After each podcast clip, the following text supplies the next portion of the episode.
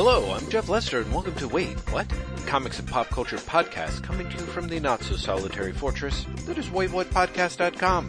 Today, Graeme McMillan and I return for the fifth podcast in five weeks to give you a pre-SDCC mix of meandering memory, agreeable disagreements, and punchy Sit back for the next two and a half hours as we discuss Dark Days the casting, the amazing City of the Damned storyline collected in Judge Dredd the Complete Case Files Volume 8, Rocket Number 3, the official handbook of the Marvel Universe, the most reliable creators of image as compiled by Most Unreliable Us, and much, much more. Show notes are available at waitwhatpodcast.com. Leave us comments and questions at waitwhatpodcast at gmail.com, and we invite you to look out for us on Twitter, Tumblr, and Patreon. As always, we hope you enjoy, and thank you for listening. Jeff Lester. Graeme McMillan, hello. That was that was almost plaintive. It was, wasn't it? Graeme McMillan. Hey. hey everyone, Hey. welcome to Mellow with Whatever. That would be great. I'd be so on top of that. I don't think we'd make it more than 20 minutes without everyone abandoning us because I, it would be even harder for me to get to the end of my sentences than usual, so.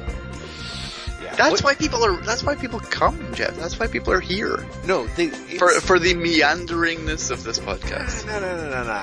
It- And we deliver. Kind, we oh, in spades. Uh, but no, I mean like you know, like you, you come to watch watching a dog chase its tail around for hours and hours is a little different from watching the dog circle once or twice and lay down on the floor and go to sleep. You know what I'm saying? Is that really true though? Is it? I don't know. I'm, eh, I don't know. I I don't know. People would actually. I'd be terrified to hear why the listeners listen. Because some of the comments that they've it- said, it is I'm one of like, those things oh, where you're like, yeah, I- you know, audience feedback is great, but some feedback I think would just knock us off our game. Yeah, yeah, yeah, exactly. We just For never all, but be like, we same do that again. in first place. Yeah, right, exactly, exactly. Be a big mistake. So, uh, so how are you? How's the world of comics? I will ask. I- I mean, I do want to know about you, but seriously, how is the world of comics? I had one of those weeks where I don't think I looked at comic news at at all, at all. I think that's fair. It's been a relatively quiet week in the world of comics news, as far as I know. Uh, I definitely haven't seen anything groundbreaking. Right. Um, let's see what. Yeah, it's actually. I think a lot of people are, are to be honest, shitting themselves before San Diego. mm-hmm. Mm-hmm. Uh, I actually had an interview with uh, Jeff Lemire on Friday, which I think is going to run on Tuesday in the Hollywood Reporter. Mhm. Um, and it's uh, it's about his Bloodshot comics, so it's me and uh, Valiant's uh, Hunter Gorinson and Jeff Lemire on, on the phone, and it's me and Hunter to begin with, and both of us are just like, "Oh God, San Diego, right? Oh shit, oh San Diego, oh man!" And then Jeff Lemire gets on the phone, and Hunter's like, "Hey, we're just talking about San Diego," and he's like, "Oh man, San Diego, right?" and it was just, oh, okay, yeah, that that's where everyone is, I guess. I, I everyone is just at the, yeah, San Diego's in a week. I actually to to follow on from that, I was at a a screening of Atomic Blonde this week, the the Charlize Theron movie that's based on the Oni graphic novel. Yeah, I really want to see that. Um, and uh, James Lucas Jones stands up and does an introduction, and one of the things he said in- his introduction was basically like, "Yeah, San Diego, right?" like the week before San Diego, everyone's just like, "Oh shit, Mm-hmm. oh crap." Yeah, so so that is, I think that's that's why there's not been an awful lot of comics news this week. Could be. Uh, I feel there was a couple of, of like DC announcements. Um, they announced the creative team for uh, Michael Cray, which is the second Wildstorm book, Yes. Right. and I honestly can't remember who it is. It's some Oh, I can. writing with Brian, Warren Ed- Ellis. Brian Edward Hill and N. Stephen Harris, Right. Uh, with with assistance Yes. from from Ellis. Uh, that's happening. It's funny because one of the weird things about San Diego is you get news that's embargoed. Mm-hmm. And so I'm like, what actually got announced this week versus what did I learn about this week? That's right. Graeme knows everything. Uh, He's weeks ahead of the rest of us, but Well, what he can no, actually but tell at us. this, like at this time of year, it actually becomes really weird because you're like, I know I read that, Mhm. But did I read that because it's been announced or read that because it's being announced on Monday? Right. Like, I know of at least three things that are being announced on Monday or Tuesday. Um, and none of them are like big, but at least a couple would be of interest to you. You know? And are potentially wait what subjects. hmm But, but I'm fairly sure they've not been announced. Right. Like, so you're like, yeah. oh well. so I guess we can't talk about that. Right. Um, one of the things I can say talking about San Diego is I'm getting the impression that this year San Diego is going to be strangely quiet. And, you know, listeners, you will be able to hold me to this because when this is released, San Diego starts like three days later. hmm Um, but I really get the, the impression that the movie presence has dropped down Right. again, and it, it has done for the last couple of years. Um, but comics hasn't really come back to it in terms of announcements there yet. That's true. Oh, you know, Mile High Comics is not going to be showing at uh, San Diego. That's kind of a big news in a way. Right? Mm-hmm. Um, and, but I, I think that sort of ties into this new weird thing where like, I think a lot of people are going, well let's not do it at San Diego because that's really busy. But so many people are going to be doing it that there's nothing, Right. Right. you know? Yeah. It used to be that, it's definitely last year, I feel IDW was the only company announcing anything at San Diego Comic Con. hmm hmm I feel that they've done their announcements already this year. Well, because that was was it was it Boom or was it Image that started doing the pre SDCC press release or something like that? Image even had like was Image Expo not like the day before San Diego last year, Ah, I don't know. Might have been. or I maybe was two not years ago? tracking. But that definitely like one Mhm. of these years recently they they did like their all their announcements the day before. hmm Uh, one of the funny things is this year San Diego starts on the 19th with preview night, but 19th is also the day that the next previews is announced is released. I think Oh boy. so. You Wow. have this weird thing where like solicits are going to come out like days before hmm San Diego. So what would be the announcements? Like for example, uh, DC announced a new Green Lantern Earth One graphic novel this week, That's right. Yeah. Oh. And you get the feeling that if previews was even coming out like a week later, they would have just held that for the show. Mm-hmm. Mm-hmm. Know?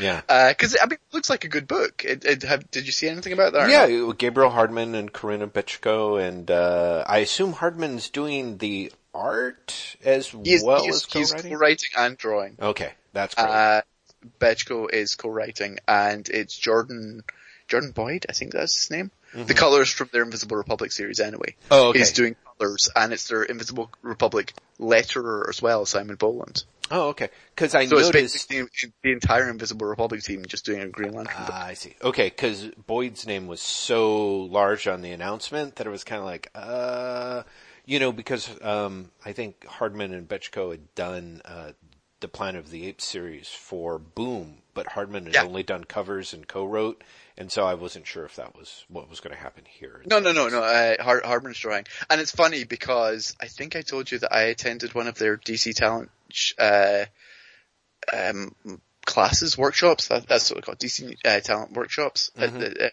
Emerald City. Mhm. And it, I the entire time I was like, why is Gabriel Hardman here? like, it, like he's he's not working. I actually was like, I don't even think he's working in comics anymore Really? because because Invisible Republic had gone on hiatus Uh, right? And I was like, is he just here because he knows people? I honestly was like, I guess he must just know Cully because Cully Hamner was in the session. Oh, right. Yeah. And now it makes sense. It was like, of course, he was working on the fucking Green Lantern book when that was happening. hmm That's why he was in the session. Yeah. Clever eyes, Mr. McMillan. Clever eyes. So, I mean, that makes sense. But I mean, that, like, I feel that that would have been, if solicitors weren't coming out, that would have been held over. hmm hmm You know, um, IDW announced the Goosebumps series, like based on the R.L. Stine books. And again, I feel like that would have been held over hmm for the show if previews wasn't coming out next week. hmm So, yeah, it's gonna, I think it's gonna be a really weird San Diego this year. hmm hmm We, we'll see. We will see. Um, I, I, I know what my schedule's like. And yeah, we'll see. Is it is it as crazy as always or crazy? Uh, it, it's not, in terms of busyness, hmm it's probably less crazy. Oh, good. In terms of things I'm doing, hmm it's potentially crazier. well, can you talk about them? You must be able to talk about them because you're, you're you, right? Or no? Yeah, no, I can't because like the craziest ones are the ones that are still embargoed announcements. But okay. they're not. I mean, there's a lot of stuff that like is just, you know, f- fun stuff that's happening, Mm-hmm. right? But there's one that is comics related, but not a comics announcement. But I basically said yes to because it was so weird to get the invitation in the first place. that I was like, I don't even know if this is a story, but this whole thing is nuts. And also, one of the signs that uh, other companies still want that comics heat, I guess. Mm-hmm. Do you know what I mean? Where like the, the, it's it's a, I mean it's what it really is is, is connected to a movie, but it's a movie based on a comic. Mhm. Um, but it's it's one of those like I can't quite believe that these things actually happen still. Like I, I did you see this? The sales figures were released for June. Right. Uh, and did you see that Wonder Woman got absolutely no bump in the direct market? Ah, Nothing wow. the film. Mm-hmm. Like, no bump in terms of single issues, and no collection made the top 10 graphic novels. Wow. Which seems nuts, right? Mm-hmm. Mm-hmm. Uh, especially because in the bookstores, Wonder Woman popped. Right. Like, Wonder Woman dr- really dramatically jumped up. This, apparently the two Greg Rucka books, like, really skyrocketed. Hmm. And the fact that, like, it got no pickup in the, in the direct market Mm-hmm. is nuts to me, but also makes me think like, are we now at the stage where there's the movies and there's the comics, Mhm. and there's not really the crossover audience? Well, I think that I think that that's been discussed and sort of semi-proven. Like you know, the the closest that you have to to seeing that bump, it seems, is uh, I know it's been theorized that if you have a um, a single issue, a single volume like Watchmen, you can see a you can see a big bump in Single sales. Are you are you ignoring the greatness that is before Watchmen? Oh, I have no idea what you're talking about, Graeme. That makes I don't even Exactly. understand what that why, is. Why would, why would anyone do something about before Watchmen? Yeah, Huh? right. Exactly. But exactly. I mean, if they did it, they, I'm sure they'd only do one book, and they wouldn't do what was it, six series. well, no, I mean, if you think about it, like they're looking at the success of this thing and they're like, okay, we have to mimic it as closely as possible. So they wouldn't be like, let's get multiple creators to do multiple titles and then they, throw they, all go, of that. let's like, Yeah. Watchmen is a very particular thing. Mhm. Let's get our best team together. Yeah. And do another 12 issue series that's really respectful Mhm. of the original story and yet isn't based on a really, you know, a one line aside that, that, you know, you know, it's not like we're gonna get someone like J. Michael Straczynski in to do like an alternate universe Thank take. God. Can you imagine You know, what he would that- do with that? Ugh, ugh. I just You're really shudder bad to think idea. what that would be. That would Yeah. just be, that would be brutal. It'd be brutal. You know, the good thing about doing it that way, if DC were to do it that way, which obviously they wouldn't, Mhm. is if you did the concentrated 12 issue series, you'd never get like a two issue Moloch series. Hmm. Yeah, I suppose that's true. That is I mean, true. Down Yeah. that route, where are you going to end up? A dollar bill one shot? I mean, that's just ridiculous. Yeah, that would never happen. That would never happen. I mean, clearly this entire scenario would never happen. But the best part is that definitely never happened. So, yeah, so I mean, you look at Watchmen, you know, single volume, huge bump up when the, the movie, at least the trailer came out as we know. And I think, I think we see similar things when it's sort of a one volume kind of deal, or something like The Walking Dead, where it's just a a I mean, it's definitely not one volume. Well, it's not, but it's also only one title. I mean, I think we were talking about this a little bit. You know, the idea that if you're, you know, no matter how much they tried, like if you get into like, I don't know, Gotham or like the the Dark Knight movies, you know, and then you go into the comic book stores and you're like, okay, where do I start with Batman? And, you know, there's an entire wall of it. It just seems a I little, I mean, that, that's just it. Mhm. Imagine, oh, to, to, like, sort of finish up the topic we're talking about and then we'll sort of double back.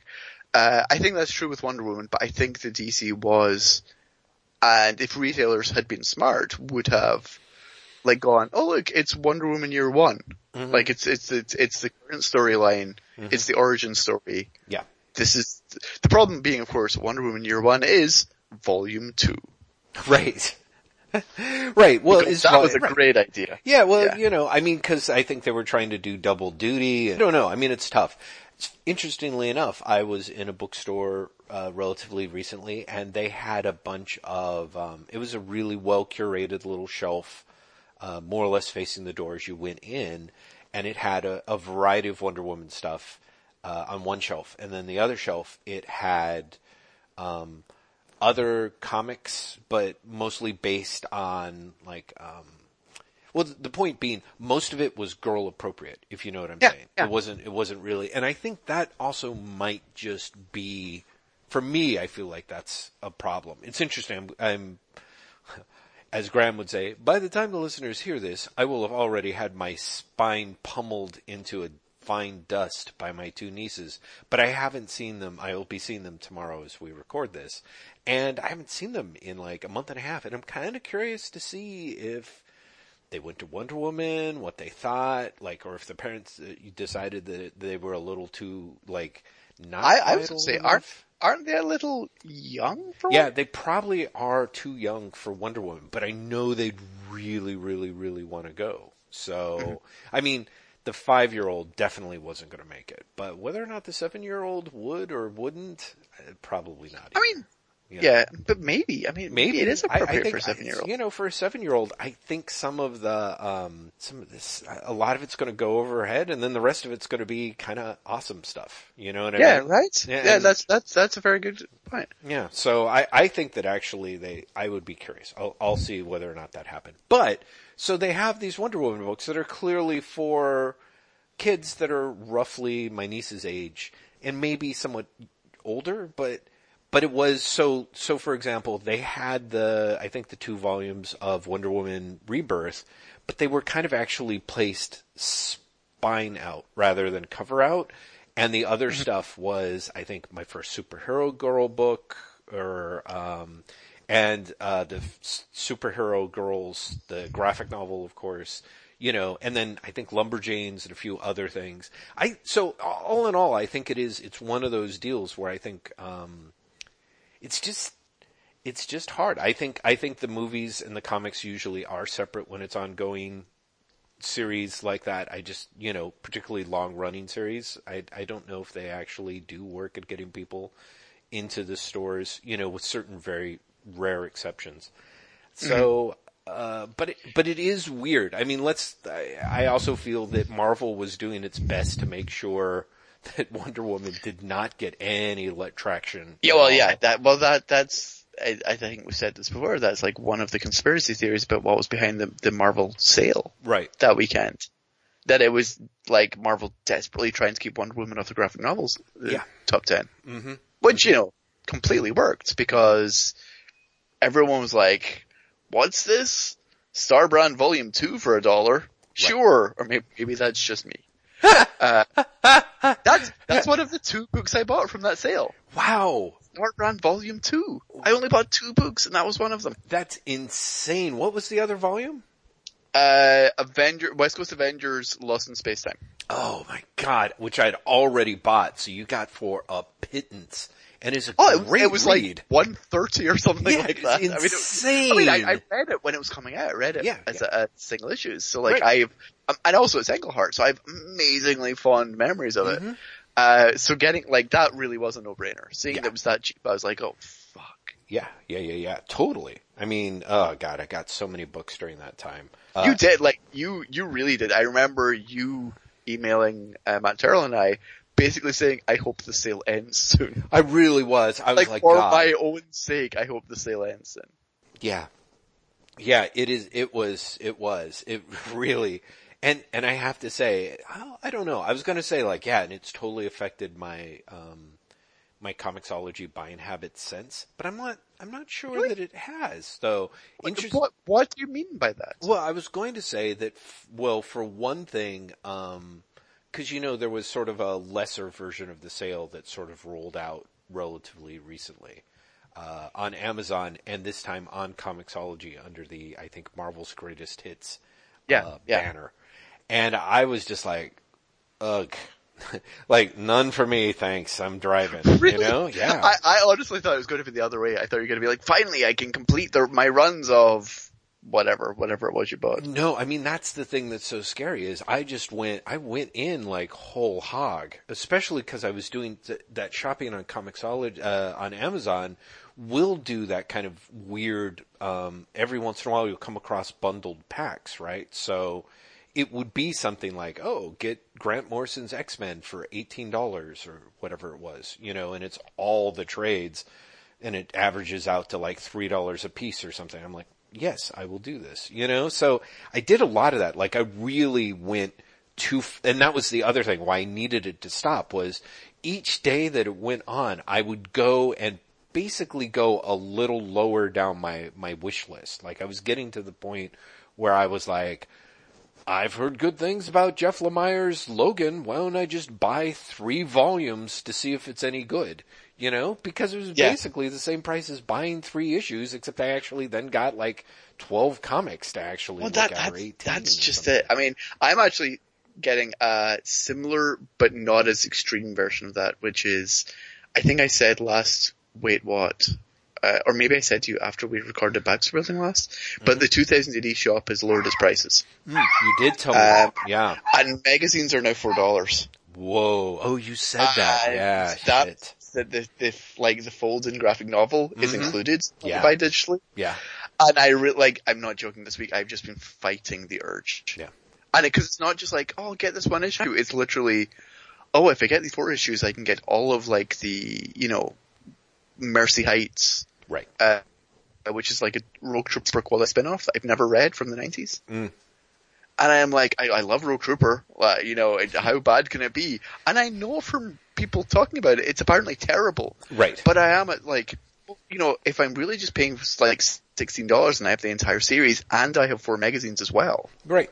like Right. that's, that's not that bad, right? Mhm. And it is. It's it's a problem. Like you do start talking yourself into things, going, well, I'm kind of saving money. Right. Right. No, exactly. I mean, so, you know,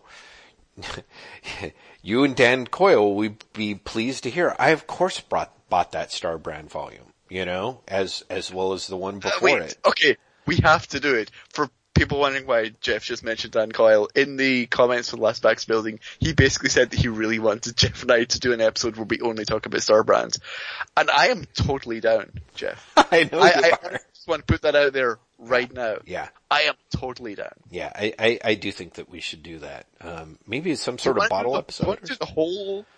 Yeah, I would think so. I would love to. Yeah. At the Byrne, or do you want to just Byrne? No, no, no, no, no. I think shooter and Byrne would be the most interesting to me. I think, you know, because the shooter stuff is weird and fucked up, and then watching Byrne come in like a rabid dog and attack it. I think, you know, for me, I don't know if it'd have that much as much oomph.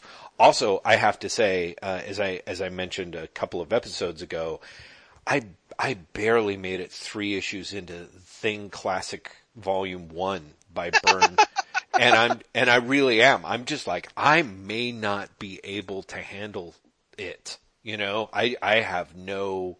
Wait, um, have you read Byrne's Starbrand? yeah, I read like the first two or three issues of it. I mean, I I Did- were you? I can't remember if I actually put this in the email because I Matt and I were talking about it Mhm. um, in email, and you were definitely on the chain. yeah. I read the whole fucking thing in like an hour because I could not stop. I could not stop Wow. because I remember the pit. I remember reading the pit when it came out. Yeah, see, that's it. I And read, pit- I did the pit new included- universe titles right up to the pit, I think. Yeah, the pit is included in the second volume. Which makes sense, because That- Byrne co-wrote it or something, right? Yeah. Mhm.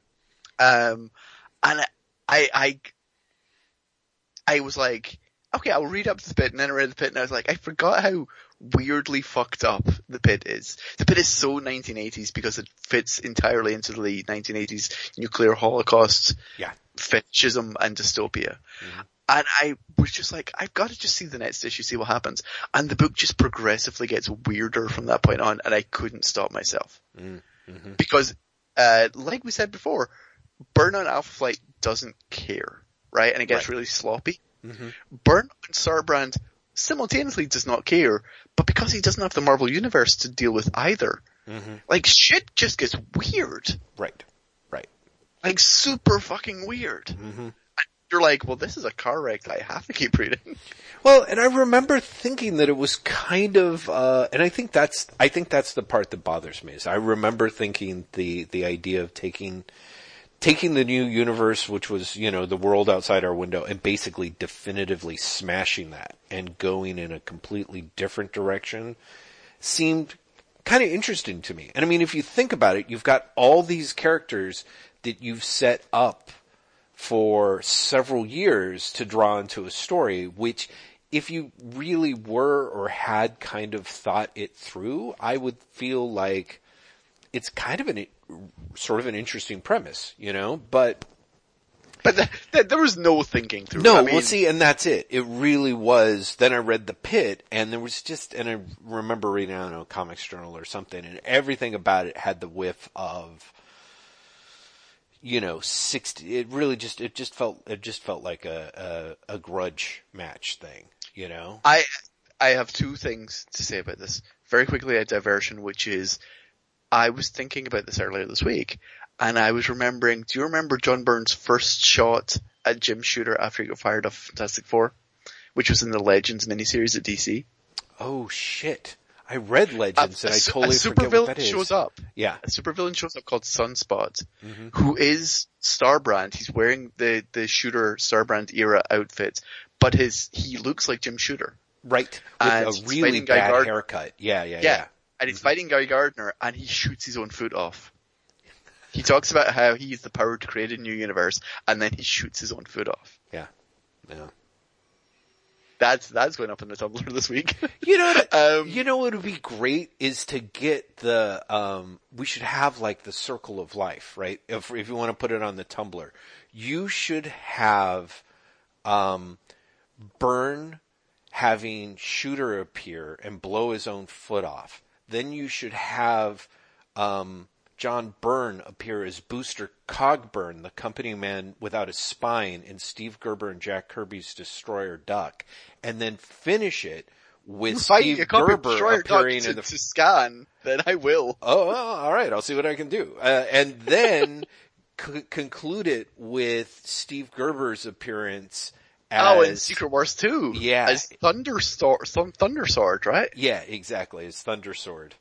Yeah. Now, did you, because I know you just read Secret Wars 2, uh, did you follow Thunder Sword into his issue, uh, his Denny O'Neil issue of Iron Man? No, because I only read that, that, um, I read issue two of Secret Wars number two and was like, holy shit, I've got to come back to this. And then it's just been such a week. I did not. Uh, no, that was due diligence for the Baxter building, man. When you said No, the show notes I that thought- I did my homework, but you were like, yes, but, But- Jeff, surely you had to read the rest of it because it's insane, right? But no, Yes! I, no, no, no, no.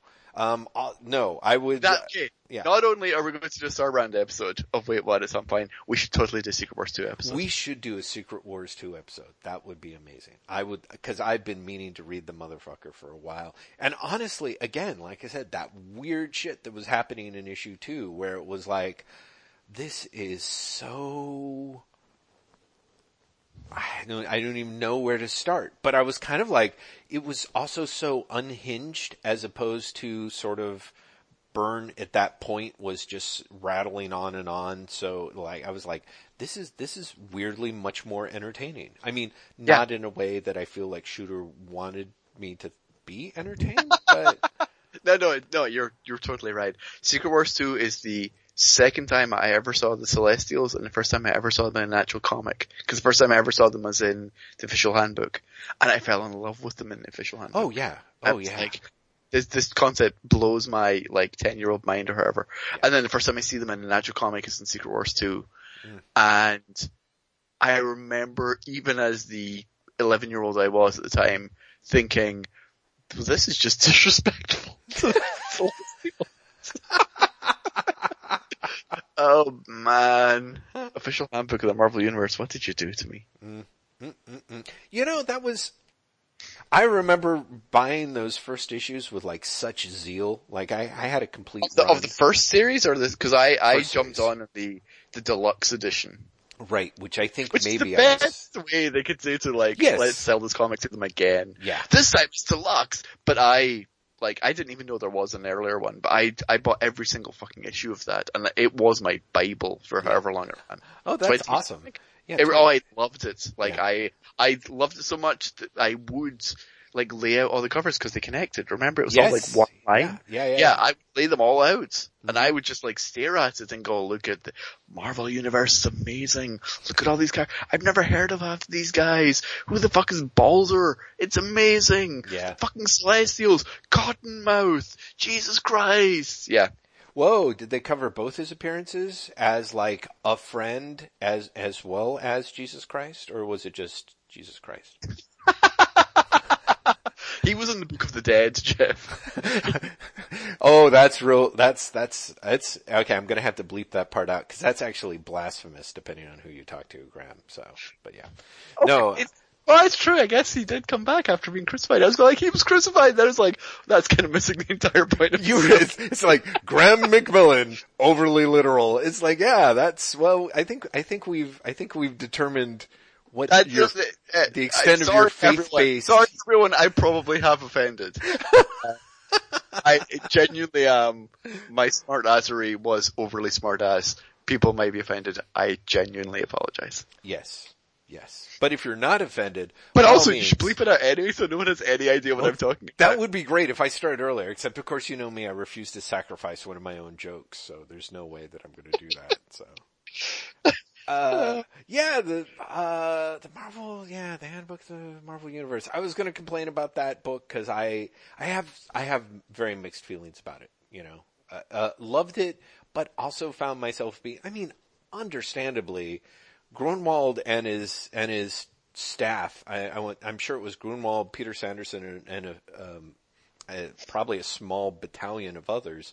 Elliot um, R. Brown, don't forget him. He did all Oh, the technical yeah. drawings. Right, he went on to go do those uh those amazing like Punisher Armory books too, right? Yeah, yeah. yeah. Which is, but um, it just yeah, no, I mean there was so much great stuff in there, but at the same time, uh, there it was. I, w- I'd love to reread some of that. I mean, I know that the house They, Says they did Science- essentials. Yeah, They did, oh, did they? essential collections of the of the shit. uh, Marvel uh, official handbook of the Marvel Universe, Wow, and I almost bought them. I almost bought them. Wow. There was more than one. I would have thought that they would. Yeah, have no, it's it all it's, in one it's two essential. volumes. Two really? volumes. Whoa. Well, they were all double sized books. oh, right, right, Remember? and at 24 and there was no of them. ads. Yeah, So they, like they were probably you know, at literally forty eight pages of content. yeah. So you do ten of those and you have four hundred and eighty pages.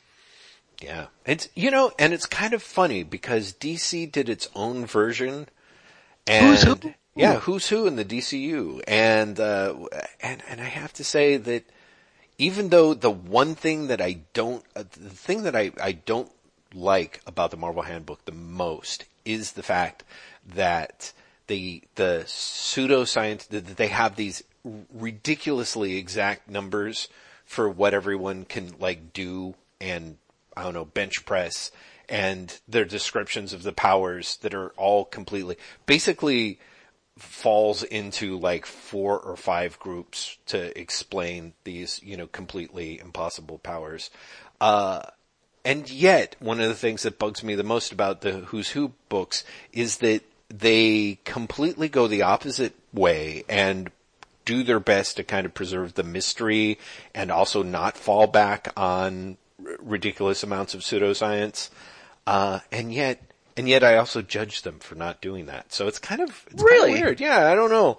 It's, it's very odd. Or me, also I wonder sometimes if it's also a design thing. Like for better or for worse, I look at the Marvel Handbook organization way of dealing it with it and I'm just like, oh yeah. And, uh, as you know, uh, and anyone who picks up the Young Animal books knows, they've been putting in those, um, Who's who? Yeah, pages. in in the exact design of the 1980s books. yeah, and I don't like that design. I guess there's Oh, I, I've something that's really it. grown on me since then because I was exactly like you when they were coming out. Yeah, I was like, these just seem like cheesy Mhm. next to the Marvel books, but now it's completely grown on me. And also, there's some great art in those Who's Who books. You know, the thing that's rough for me is, is that there is great work, but uh, I guess because they were doing like the two tone illustration thing or something like that. Again, it's that classic thing of they were doing something different from the Marvel style because the Marvel style was really following through on that Jim Shooter mandate. You know, they they really were also, like, all, all the official handbook, Marvel, is um, inked by Joe Rubinstein. Oh right, yes. So it's Like, got a real consistency. So you have, you have this weird thing where it's like, you know, Brian Bolland inked by Joe Rubinstein. Yeah, and that's the other thing that I think is kind of tough is for me is is like I think I've told you Rubinstein just does not really that doesn't really do it for me. There's probably been some stuff that he's done that I've been I've been hot for, but as a general rule of thumb, yeah, I do not uh he's he he he's he's like the um he's like if you somehow manage to get Klaus Janson and then rip the talented part out of Klaus I would say bludgeon soul. him. Yeah, maybe that's it. Maybe that's it. Is it just give him just a real tough like Joe, Klaus Janson with a concussion is like Joe Rubinstein. You know what I mean? Like I that for me. I, I think that's maybe a bit harsh, but definitely Ru- Rubinstein's never been a favorite inker of mine. Yeah. Rubinstein uh, always reminded me of Brett Breeding. Do you remember who did a lot of stuff in the in the late eighties and, and early 90s Mhm. And I only discovered really recently that there's a reason for that, which is Breeding used to be Joe Rubinstein's assistant. Oh, interesting. Okay. That that makes sense. That makes sense. But they they have a similar um and I'm trying I want to say like I'm not meaning to be insulted, but I totally am. They have a similar genericization Yeah. that they do in anyone's pencils. Mhm. Which, when you're trying to do something like the official handbook, and you literally are bringing one anchor in to make them all look like they coexist in the same universe. right. that That's makes- exactly that's the point. purpose. Yeah, exactly. You know? Yeah. But, uh, I think on, on individual stories isn't always great. And you know, you get someone like Reading who did do good work on Dan Jurgen stuff in Mm-hmm. the 1990s. Well, But- and I, I do have to say, uh, if memory serves, Rubinstein's the guy who does the inking on uh, Miller's uh, Claremont and Miller's Wolverine.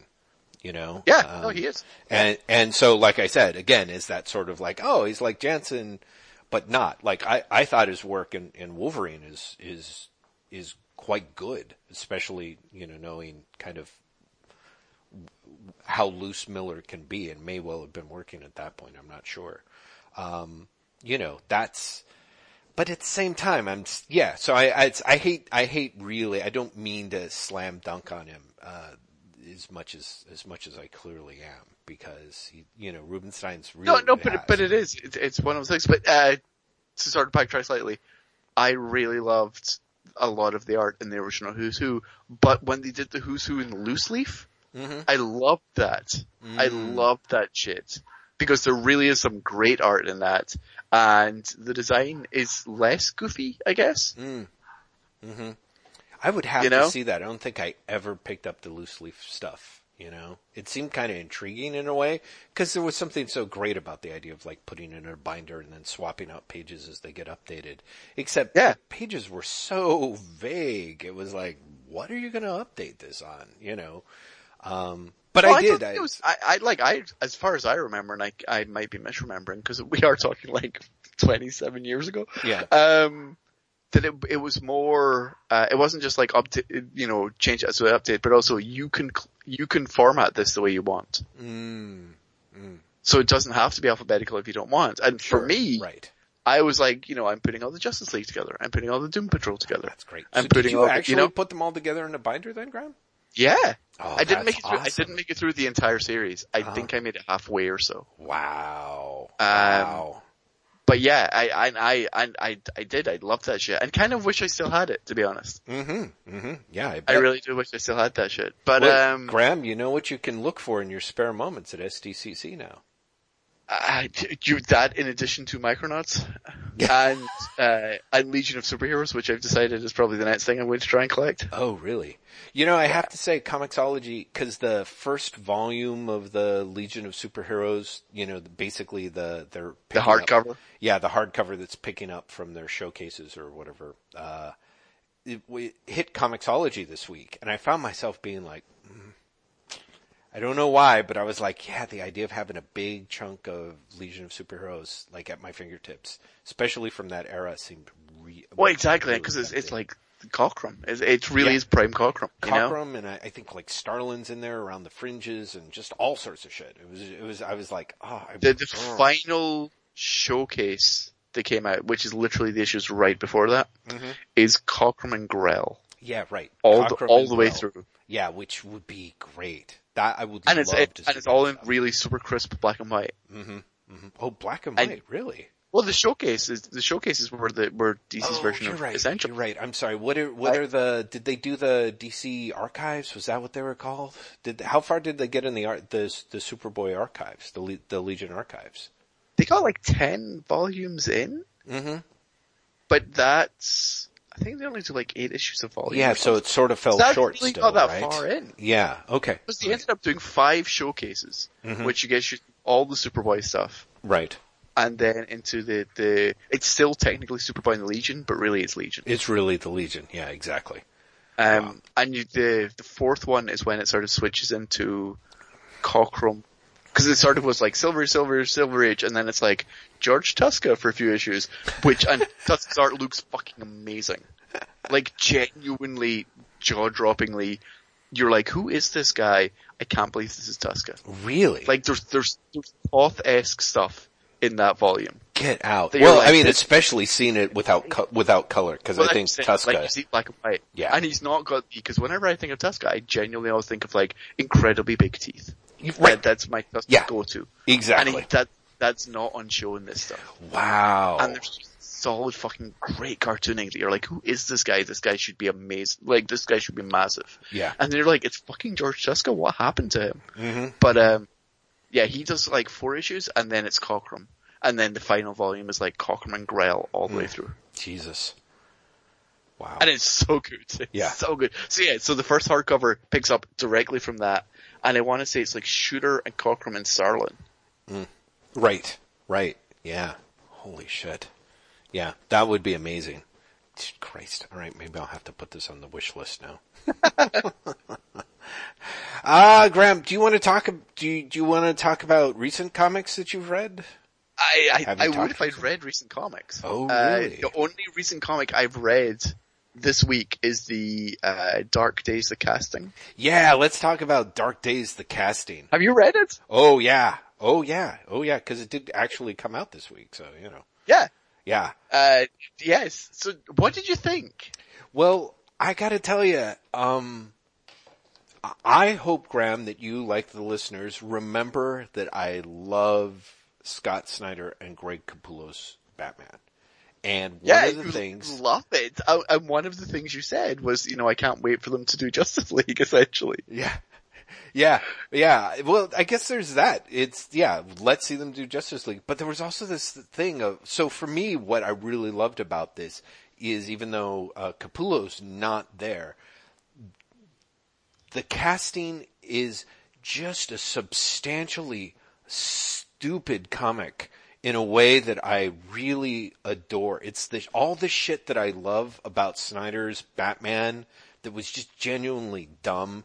Um, he brings back and really doubles down with. So like when the Joker's Did, did you read The Forge? and- yeah, I read the Forge, and I thought Okay, the Forge. I so so the Forge was one level of stupid that I enjoyed. I mean, in a way, part of me was like, I don't know. I mean, maybe it's because I don't, I don't remember why, but I remember being like, I thought it was actually um, really fun in a. Uh, well, just in kind of a like, oh, here, here I am doing a big DC crossover thing, and also the two things that I like about the Forge and the casting is very much that um, I feel like Snyder can get away with stuff by virtue of one, one of the things that worked with him on the new Fifty Two Batman is is that he was pretty surprisingly fearless uh, about going like, hey, you know what? We've never we never really saw like year zero for Batman. You know, like we're doing we're doing something the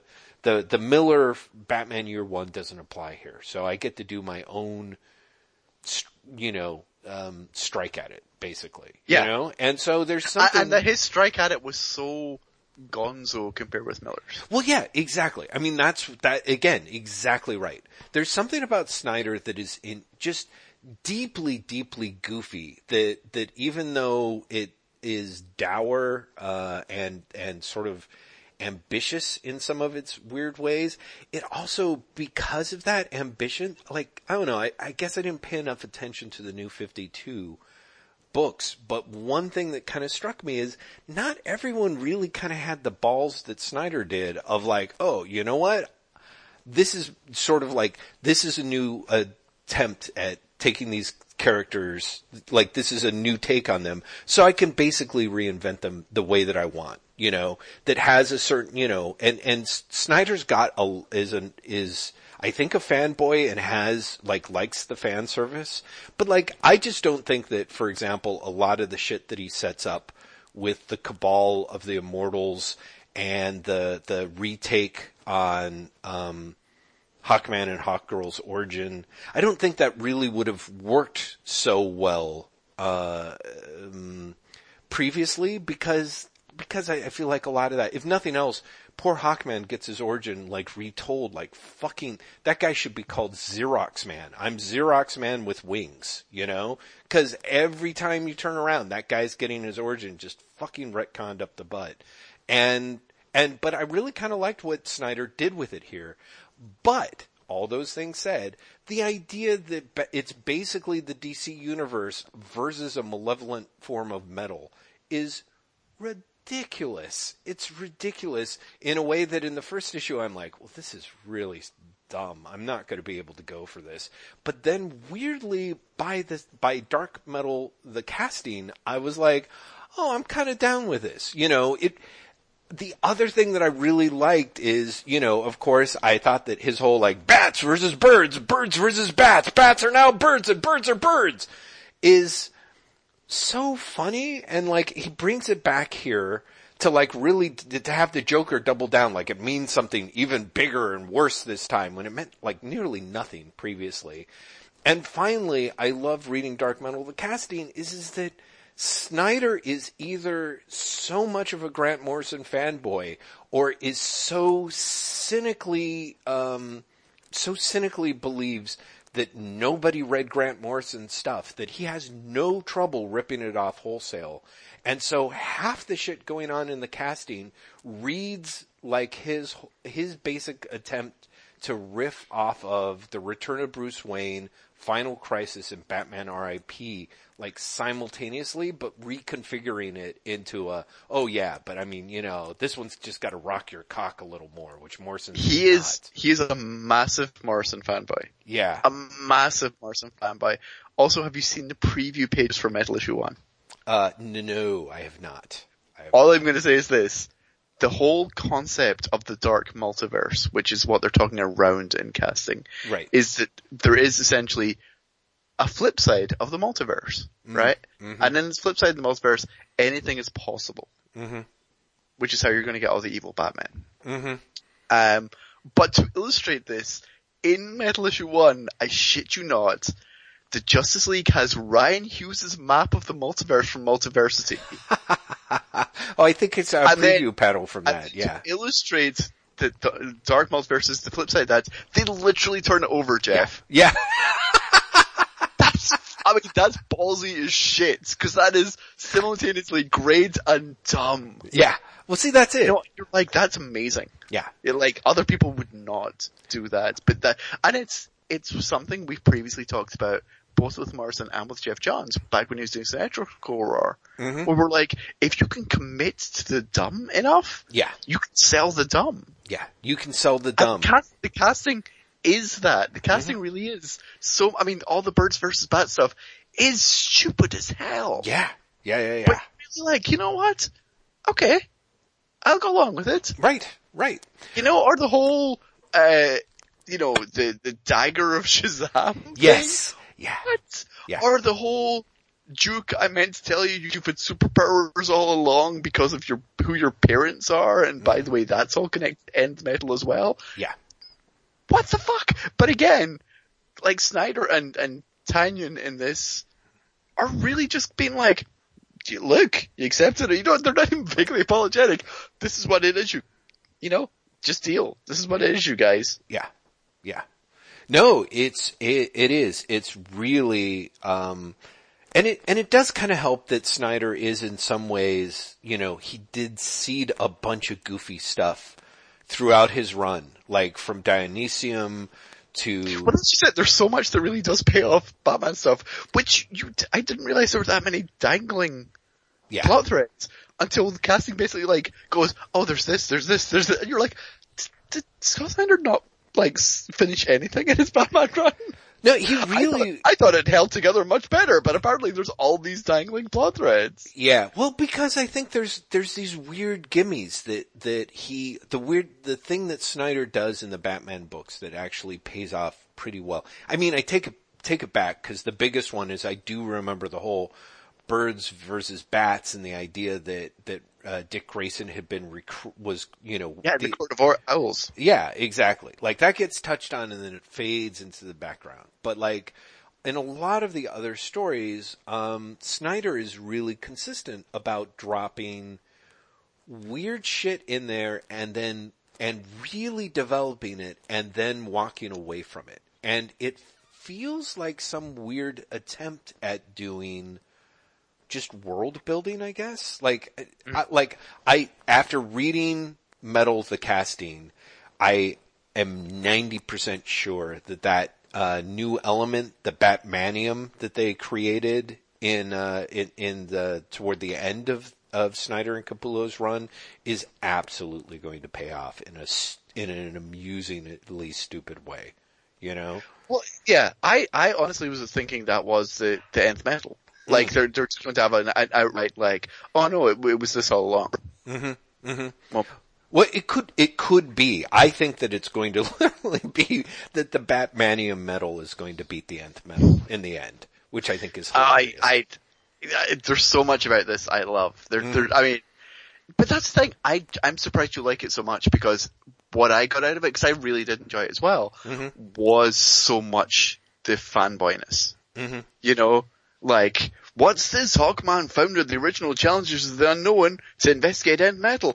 That's great! Yeah. But it's also like such a fucking Easter egg that I was like, there's really like, he's playing to the converted here. He's, he's not, like this is not gonna play to people who are not already quasi into the challengers of the unknown and Hawkman and any potential crossover between the two. Well, but see, but that's you know? the thing, Graeme. I actually weirdly, I'm not a very deep DC fanboy, but I'm totally into Hawkman and I'm totally into the Challengers. I so that's the thing. That's... Totally into Hawkman. Oh yeah. Well, I don't know about I mean, Challengers make sense. It's Kirby, but yeah, yeah, yeah. Hawkman well, is Hawkman is genuinely surprising. Mm-hmm, mm-hmm. No, because I, I was I was really I actually had the you know that statue, the Hawkman statue that that they did that was like um, based off of Kubert's designs, and they actually included a thing. I actually had that. I don't know. At some point, I'm trying to. You know what it was? Is um, uh, I when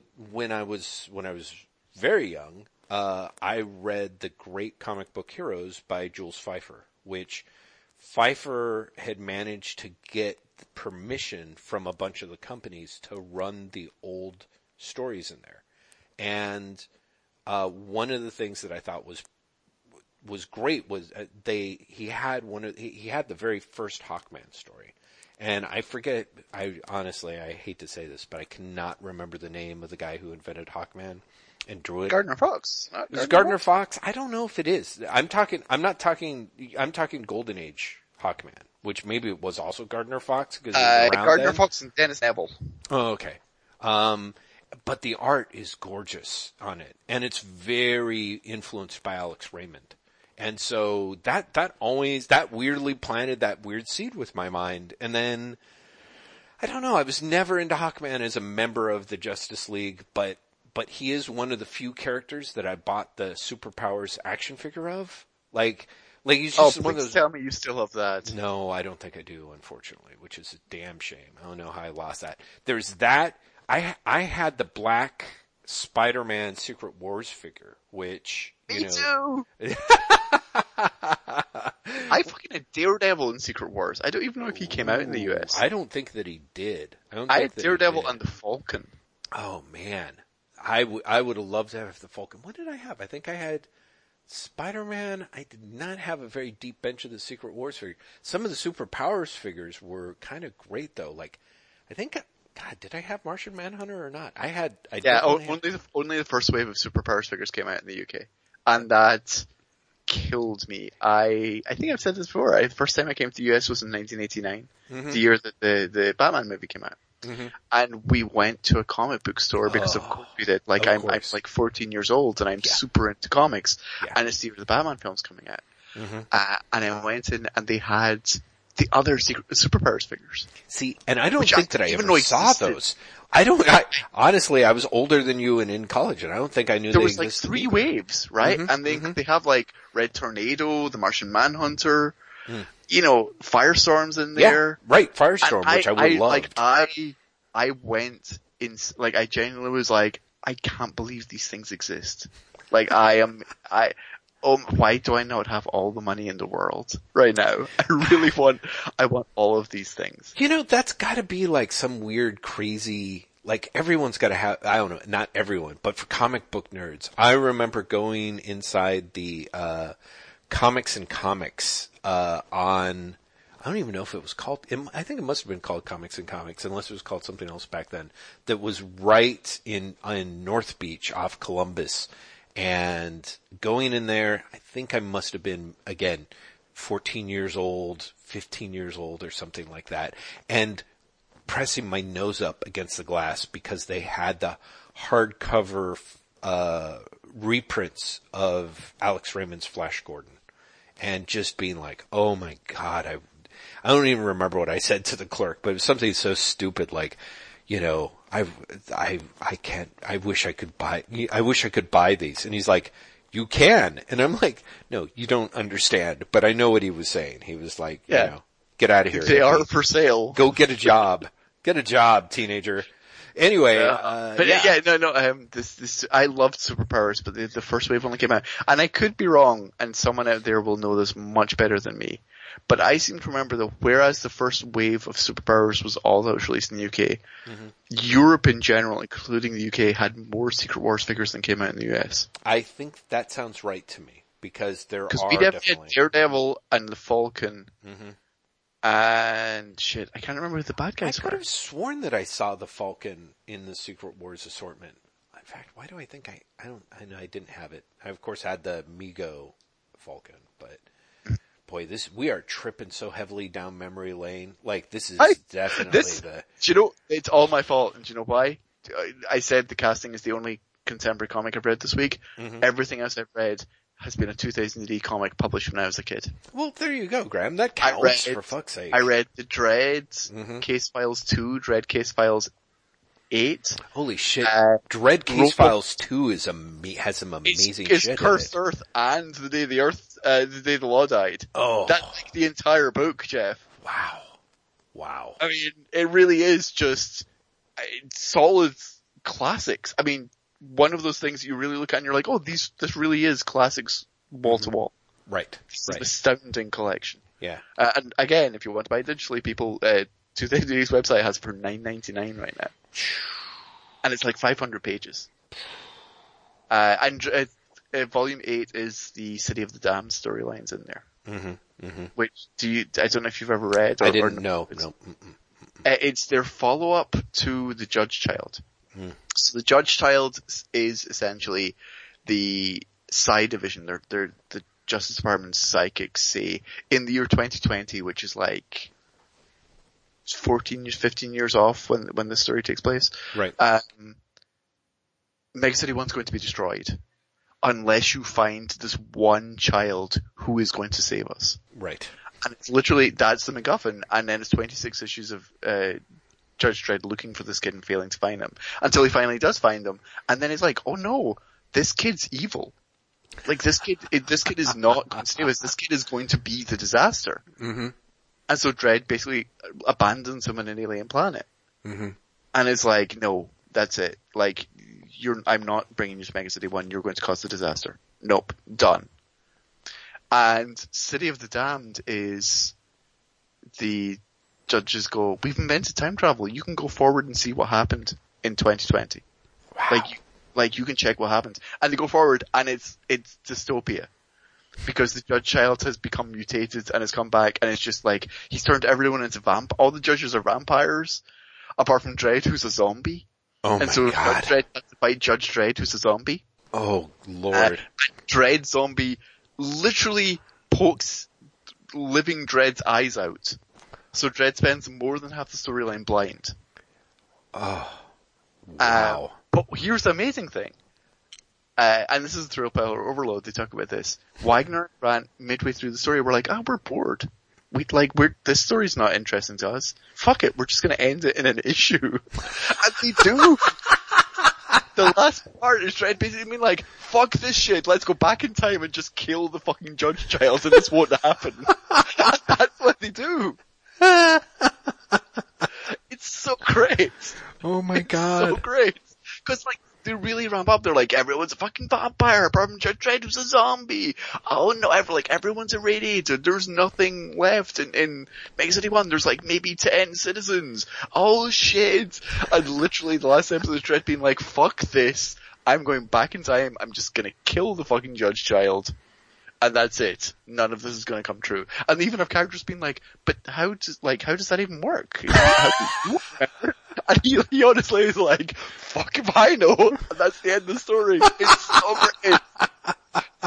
Anyway, so I read those two Judge Dredd books. I read, uh, Robo Hunter Volume 1 and Ace Trucking Company Volume 1. Ooh. And that's what I, that's what I've just been reading. Like, and altogether that's like 2,000 pages of prime Wagner and Grant from the 1980s. Wow.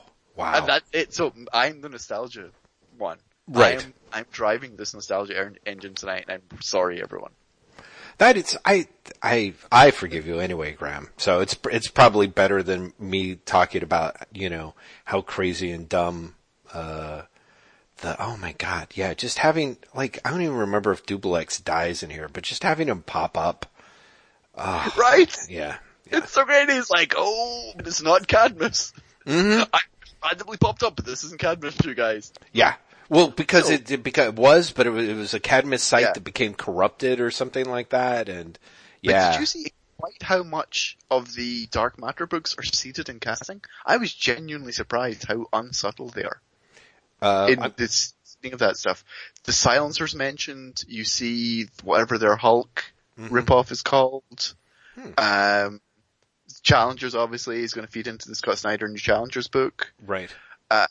I, I, there's a there's a bunch there's a bunch of stuff in there that is going to lead directly into the, spin-off books. Mm, interesting. Okay. Well, that that sort of makes sense. I guess what I liked about it really was the there was something about, and again, it's that we it is that weird gimme of like I don't really know where Snyder's going with this, but it also sort of helped that. Um, because it was just so speedy, I guess it it it didn't have that like, you know, the really obvious jump off seams, I guess, with the crossovers where you're like, where you say like, yeah, you can read about this in Challengers One. I mean, I kind of sent that was the one where I sensed it per se, but Dubbilex just felt like there. It really did feel like uh, Snyder as fanboy was like, I want to jam as much stuff in in here that I'm that I'm into, you know. Yeah. So, yeah, I kind of I kind of dug it. So it to- it totally worked for me. Um, I can sort of see actually why it wor- wouldn't work for some people because, um, just because there was so much of it that seemed kind of short on on, I guess sense for lack of a better term, but for just made up for it with a lot of brio, I guess. So I, I was into it.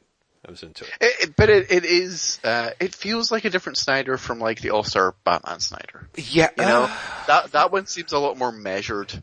And this one seemed like the, the Snyder who's just like, fuck it!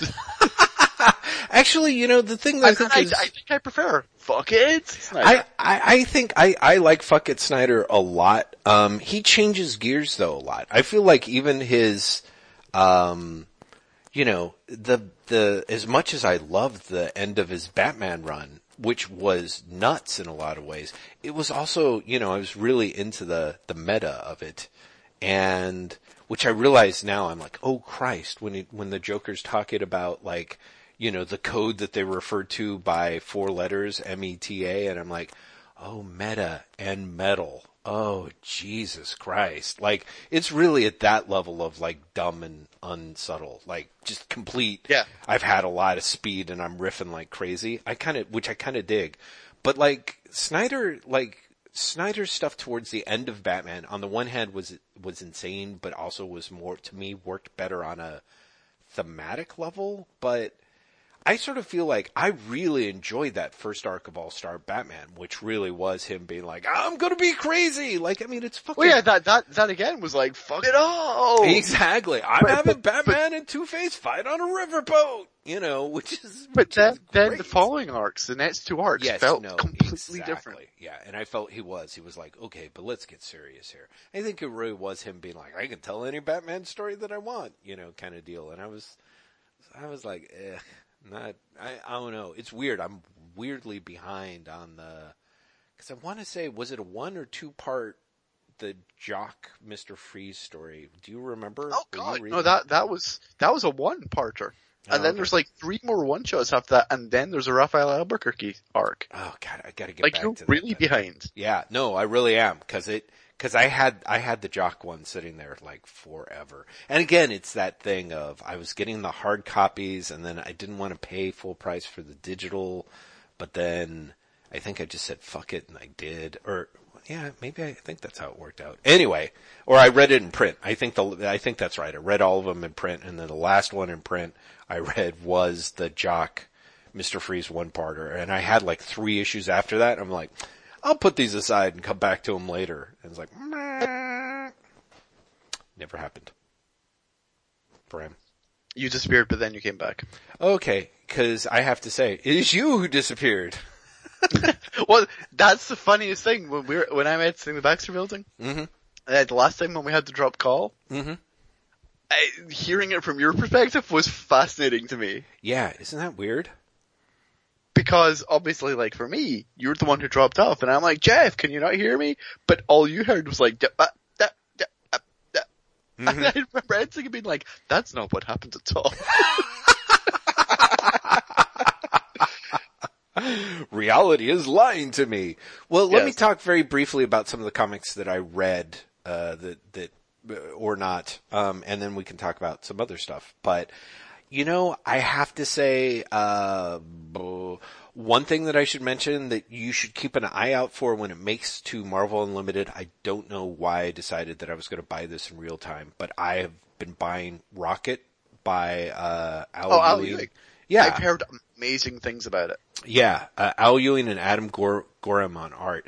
Uh, f- e- the first two issues had their charms. I think it was Rich's thing and Bleeding Cool, which is amazing that I saw because that site is cursed as far as I can tell, unless I decide to put on ad blocker or something, which I may. Uh, I, I remember being really amused by Ewing's Daredevil riff on that, and I was like, "Oh, okay, well, I'll check this out, and I'll pick them all up." read the first two issues. I'm like, yeah, okay, this is not much good, alright. But the third issue is kinda great. The third issue is Ewing taking all of his 2000 AD chops and just, and just, and just kind of being like, yeah, it's that classic like Rocket is trapped inside an absolutely unbreak, you know, space prison that, that no one has ever broken out of.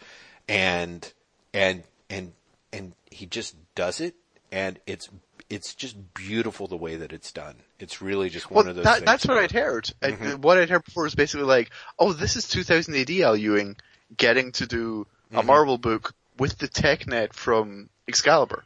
right. And Yeah, I, was- I was like, oh, okay, that, that pretty much sounds like something I would very much enjoy. Yeah, I think you'd be into it. It was, it was, that was really good.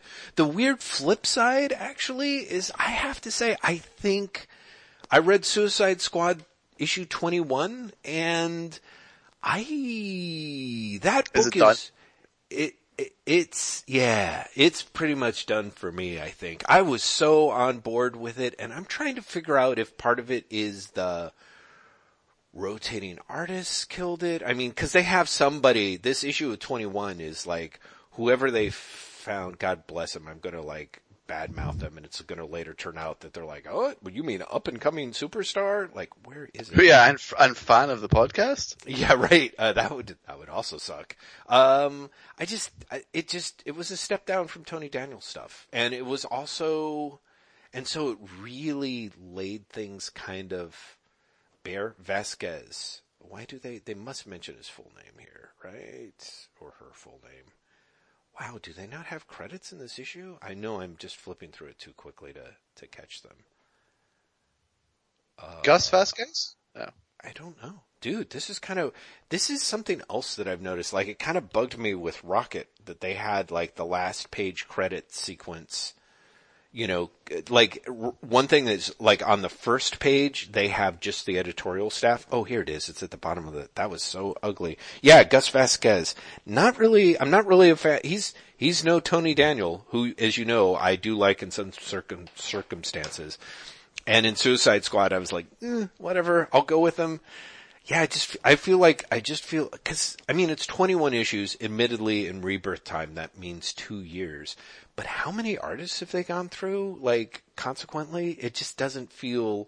Well, no, it's 21 issues, which means not even a year. Right. It's been less than. they're double shipping. Right. But I mean, like, it's, I, I mean, two years worth of content. You know what I mean? Yeah. And I think that that, I think it's fair to say, like they've had 21 issues. Saying that, you know, if you normally say that a comic book has been running less than a year and has had four artists on it, you know, changes four artists. Well, it's, it's, had, it's had more, think about it. Yeah. It was announced as Jim Lee rotating with Philip Tan. Philip Tan never did an arc. Yeah. He only did the rebirth issue and then he was already off because they put him in Hellblazer. Mm-hmm. Then he was replaced by John Romita Jr. Jr. Uh, you mean Lee or? Well, yeah, was Lee replaced by John mm-hmm. Romita? Yeah, I think so. Yeah. Okay, and then Romita was replaced by Daniel. Yep, exactly. And I think Daniel was just replaced by Vasquez this issue, unless someone last there was, there was one. yeah, there was one issue in between. Right, who, where the work was like, mm-hmm. but yeah. So there's a ton of that. Of course, they've had the the backup artists that they've worked really hard to, you know, they worked really hard to make it work. And admittedly, my understanding is is that this book has not been very strong in the sales. You know, they, I mean, they kept up their commitment to do it for two years or just under two years, but I, it's, you know, I, it's not it started high and has continued to drop. I think, right? I think isn't it still dropping? Isn't it somewhere in like I, the mid thirties or something? I assume. I assume it is. I couldn't tell you. Right. Uh, as far as I know, like all the rebirth books are pretty much dropping. Yeah. Well, of course. But like, but you know, all books drop. Like, I don't mean that in the sense of like rebirths was a failure. I mean it in the sense of like all books drop. I can't think of any book that's actually gone yeah, yeah, no, no, no, no. I know, but I mean, like it's it's higher than what they're thinking of as standard attrition, and there are some okay, books I, I, that are higher. Yeah, I honestly don't know. Yeah. So anyway, uh, so all all I'm saying is is that it could be the point where like their DC has been like, you know what, we did our best. You know, we put our marquee artists on this for fuck's sake. You know, um, pretty much everyone, everyone who was on metal except for Andy Kubert, you know, and, uh, yeah, I, I, I was actually noticing that all the people who are heading up, um, Dark Matter books have had a, have had a run on Suicide Squad. Yeah, exactly. So, so clearly DC tried to, tried to make it work. But I kind of feel like, I don't know if that's the problem or if there's just a, like, Williams uh, was not giving the, the, the fan base the Suicide Squad that they wanted, you know, and of course he came up with some excellent two, 2000 AD-esque um, solutions to some of the problems for the. What for I honestly think it is is it launched really high because of Lee, mm-hmm. uh, but the movie disappointed enough people and Lee didn't stick around. Could be. I mean, I, I, I, that makes a lot of sense. I, I'd, I'd be, yeah. I'd be super curious comparing the sales of this volume compared with like any other Su- Suicide Squad comic. Put it that way. Because mm-hmm. mm-hmm. I bet the sales are still significantly higher, but it might just be that as a comic, it has a limited appeal. Could be. Well, and such is the case. But I think that this was the issue where I was like, uh, and yeah. that doesn't include me. Yeah, right. This, this yeah. like, this is definitely kicking into, you know, our our budget's shot, and and we'll see we'll see how long they've got or how long Williams has got on it. well, yeah, it's is Williams actually. I'm I reading solicits, I was assuming that Williams was heading to off the book. Wouldn't Because surprise me. definitely, definitely they're talking about like, you know, it's all been leading to this, which generally means, Yeah. like the writer is leaving the book. Right. One thing that I do love uh, now that I'm a little more read is I uh, because uh, I have you been following the have you been following the book or um, Yes. okay. What I think is great is is that, and this is so weird. It was like this weird nagging in the back of my head. There was something that kept ringing a bell because the Suicide Squad have been going up against the people, uh, led by Directorate Karla, uh, who's, you know, who has saved the peanut talking cosmonaut among others. And we finally get to meet Karla in a showdown with, uh, Amanda Waller at the end of, of this issue. I'm like, oh right, Directorate Karla is the nemesis to George Smiley, I think, in, um, the spy who came in from the cold. I don't know if he's part of the Karla trilogy, but definitely Tinker Tailor Soldier Spy. Uh, he, he is Smiley's opposite number and actually has gotten the best of him. And in fact, I can't remember. I think that one, Smiley's People, and maybe a third book might be known as the Karla trilogy. And I really have this thing of like, I suspect that there is, like, if you apply to write for 2000 AD, they pretty much ask you how much le Carré you've read, and you have to list off the books, and if it's like less than Well, three, they're like- won't let you write for them, you know? Remember that Williams was part of the trifecta Yeah. team. Which brought back You know- Judge Smiley at the end, right? Yeah. Yeah. You know, and, and was very much, uh, maybe not le Carré influenced, but definitely aware of le Carré. Well, yeah, it, it gotta be. I mean, you really do when you see when you see Judge Smiley come out, and it it really yeah, but, but even, is. even beyond Judge Smiley, like the, the structure of that book and the structure of, of the, the three series interlocking and the, the, the Yeah. moving parts at play. right. You know, you're like, okay, you, you know, you've read, you've read this stuff. Yeah. Or at least you've seen the Alec Guinness TV shows. Right. Right. Exactly. So seeing director Karla, I like, oh shit, why didn't I pick up on this earlier? So yeah, that was kind of neat. You're right. I totally forgot that Williams was part of Trifecta. So I wonder. Anyway, so that was, that was kind of fun. But yeah, Suicide Squad, weird, uh, not good. Uh, as you know, uh, Deathstroke with issue 21 is shifting to being 399 and And monthly. Monthly. Yeah. And it's really interesting that it happens right at the time that Priest changes up the storyline with, you know, Slade Wilson. Significantly. Yeah, exactly. Yeah. Very much like, uh, he's, he's going good. He's assembling a team. Um, and, and we'll see how it plays out. It was kind of, it's, I, I'm, st- so weirdly enough, even as I'm kind of like, mm, Suicide Squad, I don't know, I don't know if I'm still gonna stick with you. Deathstroke is just weird enough. Uh, I never thought that that would be a book that I would have. It's kind of nuts because isn't Deathstroke at like 20 or 21? It's issue so 21. weird to be, Mhm. it's so weird to think like we're 21 issues into a Deathstroke run and it's still surprising, interesting, Yeah. compelling in its own weird way. And I it's a think so. fucking Deathstroke book. Yeah. Yeah, yeah, yeah. You know, and part of the way that I think Priest has done that is he's not writing cliche Deathstroke.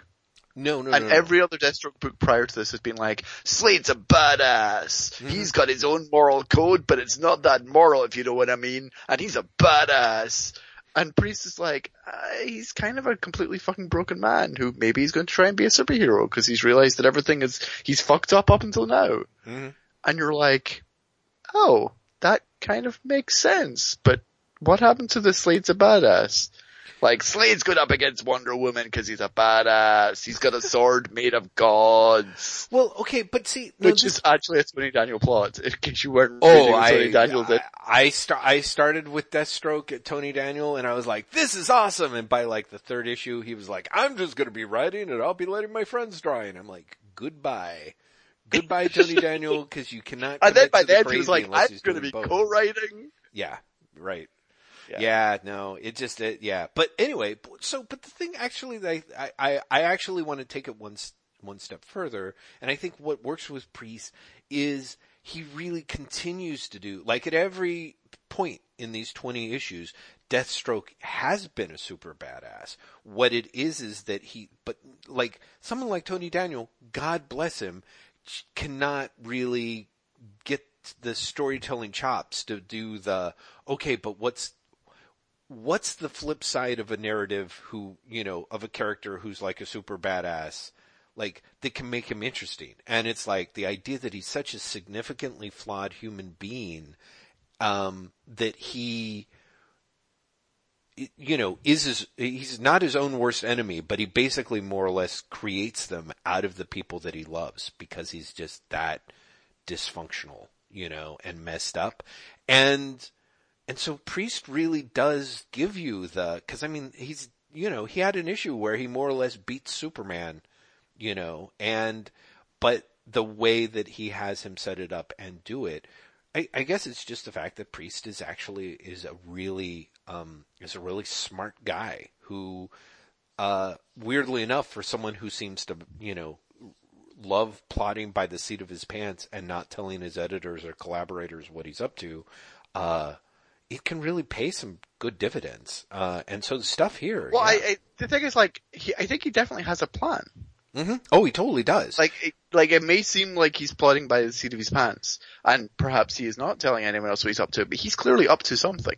Oh, he's up to something. Yeah. I, I guess what I mean is, is that, um, at least from reading the first introductory essay in Clank or, uh, whatever that, that book was about his quantum and his return to quantum and Woody. Oh yeah, uh, yeah. There, it was filled with, and, and some of this is also taken from Matt uh, awesome review of Same, which got, which we published, is published on the, on the website. Uh, Priest is really self-defeating in a lot of those things. Like, well, cause I mean, he's sort of, he says, he's like, oh, I have a plan. He's like, I just don't like, I just don't like figuring out the details of the plan. You know what I mean? Like he likes knowing how he's going to get there, but he, he, half of it really seems kind of semi-improvisational sort of, but he, he gets really annoyed if he gets, cause he said one of the things that kept coming up was is that the editors and the collaborator, you know, and Bright kept asking him like, well, no, but how's, where is this going? But no, but how are you going to get there? And Priest was like, well, fuck it. If you guys don't trust me, this is stupid. This is never going to happen, you know, kind of thing, which is kind of amazing, but you know, and I, I really was, I was like, hmm, it's not, that's not going to work. Like that doesn't, that can't play in today's market. Uh, and s- again, sales wise, I think, I think Deathstroke's kind of in not great shape. I think it's at one of the lower tiers of the rebirth titles, but, um, you know, which is why they're, I think part of the reason why they've moved it to monthly and three ninety nine to see if they can bolster Keep it afloat. Enough. Yeah, Yeah. exactly. Well, that that's happening with a, a number of books. I could be wrong. I think that uh, Aquaman's now monthly and three ninety nine as well. Right. Yeah. Um, I, but as as far as I know, and I could be mistaken, definitely Rich has said this more than once on Bleeding Cool. Um, the plan was always to take them back to monthly, mm-hmm. Mm-hmm. And Right. that if they're basically if they're staying past a year at, at twice monthly, it's because it's been a, a, happy surprise. Right. Yeah. Because it's been a large sales success, and the idea was to move most of them back there. I've definitely heard that as, as rumor, um, but it does look like some of the timing makes me uh, think that. At first they were like, "Oh no, this is working well. We should definitely keep doing this." And then at a certain point they're like, "Oh holy shit, this is not working well. We're going to really have to change this up for things." I guess what I'm saying is one of the things that's a bummer is is that I do I really like Deathstroke. My worry is is that sort of like Suicide Squad, it is maybe not finding its place in the market, which is a shame because it really does seem to me to be like I, I mean, I don't know. I think I'm really far out of touch with what you want for from what your average Deathstroke fan is. Or But yeah, I, I guess that's I that's where I was going to say. I was like, you know, it might be finding that there is no place for a book like that in the market. Mm-hmm. Mm-hmm. You know, whi- which might be sadly be where we're at with a lot of these comics. Mm-hmm. That they can be great and we can enjoy them, Yeah. but there's not enough people there to to want to buy them. Well, which is which is a shame. Not surprising, but very much a shame because it, it there is a little bit of the ah, but you know, quality quality is supposed to work in the marketplace, right, guys? Isn't it? Like, aren't you supposed to be? Isn't that the idea that if you have somebody, if you got really? What? when has that been true? Yeah. Well, I don't know. It goes through periods. We all have, but we all have beloved titles hmm that just died a death. Sure. Absolutely. Absolutely. And Like in- from from all periods of comics. Yeah, yeah. No, I- agree. And probably more so now than then. But there's also books that are, you know, it's funny. I know that it's not your cup of tea, but I do remember what it was like to read those full page ads of Alan Moore's prose with like the, the Totleben Bissette illustrations and for, for the early issues of Saga of the Swamp Thing. And just really making me kind of sit up and take notice, you know, and make the jump over to check that book out, you know. Um, I want to say that's sort of the same thing that happened to me with Thriller is, although I mean they didn't do a, an excerpt of the prose, but I remember them sort of pushing Thriller, the book, kind of hard in the pages of some of the comics that I was reading at the time and being like, oh, I've, I've got to check this out. And it really was like DC being like, this is a thing. This is a Yeah, special and the, sa- the same was true of Game and Sandman. right. Like you remember, you remember the big push for issue eight, right? That's right. Yeah. Yeah. Yeah. Yeah. there was a really dramatically big push for issue 8 Mhm. and I want to say there was like extra advertisements in, in certain titles for it. I think that might There was be right, definitely yeah. like, didn't they issue like a special edition of it Mhm. when it came out and had like extra stuff in the start that was like, here's basically what you've missed in the seven previous issues. But they were really like, I remember being very heavily pushed with issue eight. Mm-hmm. Mm-hmm. Right. You know, and they were like, this is the comic, you guys. Mm-hmm. Mm-hmm. Yeah. And I mean, I guess, you know, I mean, you see DC is clearly doing that with like metal, you know, but part of me is like, yeah, but guys, come on. You know, I mean, sort of me is like, Well, that's kind of a here- gimme, you know? Yeah, but here's the thing. I think that, um, like if Mr. Miracle is in sales trouble Oh yeah. by Mr. issue Miracle. like five, hmm I think you're going to see a really heavy push to get that book to issue 12. That's and true. it's a 12 issue miniseries and Yeah. we, and, like it's been announced as such. Yeah. But I, I think DC is going to do whatever it has to do to get it to issue 12.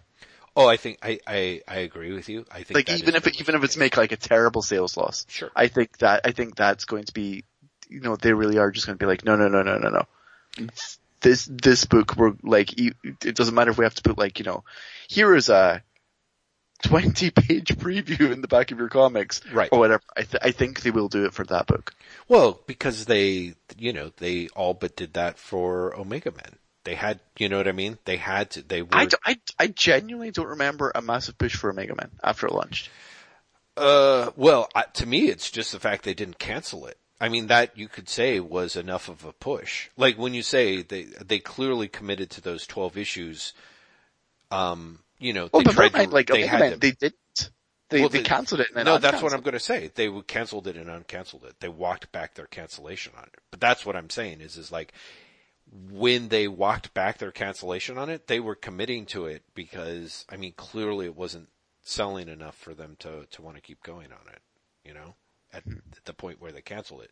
So yeah, no, and I agree. That is, that is, that is great. And you're right. That is one of those things that I was, I should have paid attention to in that sense of like, oh right, I have seen ads for that in the back of some of the books that I was reading, uh, this week. Yeah, I, I saw that Mr. Miracle has started being advertised. Yeah, which is, which I'm, is. I'm still just so fucking excited about that book. yeah, yeah. I they, can't they did the that to be preview for issue 2 Mhm. this week on Twitter and I was just like, you motherfuckers. uh, Continuing with the DC trip, I should mention that I read uh, Batman issues 25 and 26, the uh, the the the War of Jokes and Riddles. and Yeah. here's where I have to ask the obvious question. Why? Um, you Is know, it just at this point you're hoping it's going to get better or are you wanting to be upset? oh no, it's it's it's hoping that it would get better. I actually heard some things from uh, actually uh, Todd Allen, uh, friend of the podcast, sent me an email. He also runs really hot and cold with King. um, and seemed to like some of the same stuff that I liked and seemed to really hate some of the same stuff that I hated. And he really liked issue 25 a lot.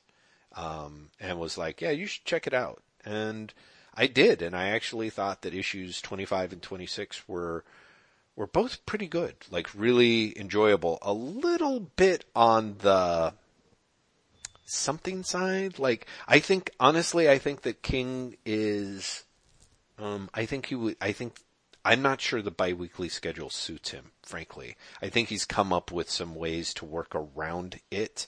Um, you know, but some of the, some of the story, t- storytelling in issue 25, I really loved and thought it was very well done. I think it also helps that maybe issues 25 and 26 both focus, well, particularly 25 focuses much more on the villains than it does on Mm-hmm. Batman, you know, and that framing device I think works for me a lot better in a way. I, So- I am now going to reveal myself to be a liar because it strikes me that I've actually read issue 27. Yeah. Ah. Uh, yeah, you would have read it this week, you liar. which very much is a villain story because it's the interlude issue. Mhm. Mhm. It's uh, the Ballad of Kite Man. Mm-hmm. Oh it's, yeah, it's right. Kite Man. It's Kite Man's origin, Wow. Yeah. uh, uh, which is a direct result of what is going on in the rest of the story. hmm Right. Uh, and it is a Kite Man story with Batman appearing in like two panels. Yeah, and so I think that's really we'll see we'll see where King goes with it, but with Batman, Batman's not as much in the background in issue twenty six as he was in twenty five.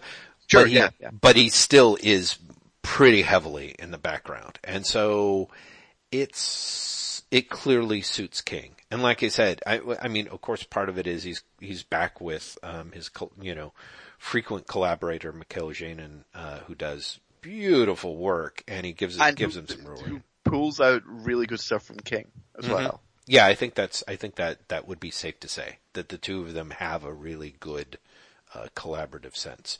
So no, no, I was not doing it to to drive myself crazy. I had heard decent things, and I mostly subscribe to them. I mostly subscribe to them. You know, part of the um, I don't know. Uh, one of the premises behind the War of Jokes and Riddles is the idea that the Joker's kind of lost his his mojo, which is um, which I remember kind of fondly from the Marv Wolfman Jim Aparo days. I want to say, unless it was Perez, I think it was Aparo. Oh no, shit! Yeah, in the, in mid '80s, yeah, there that's Batman 450. hmm right. So it's, it's Like I remember the cover; it's a Norm Breyfogle cover. That's right, the Norm Breyfogle covers, yeah, which I think we talked about, you know, uh, within the last few years of the podcast. So there's part of me where it's like, it could help that it's also, um, sort of ringing my chimes.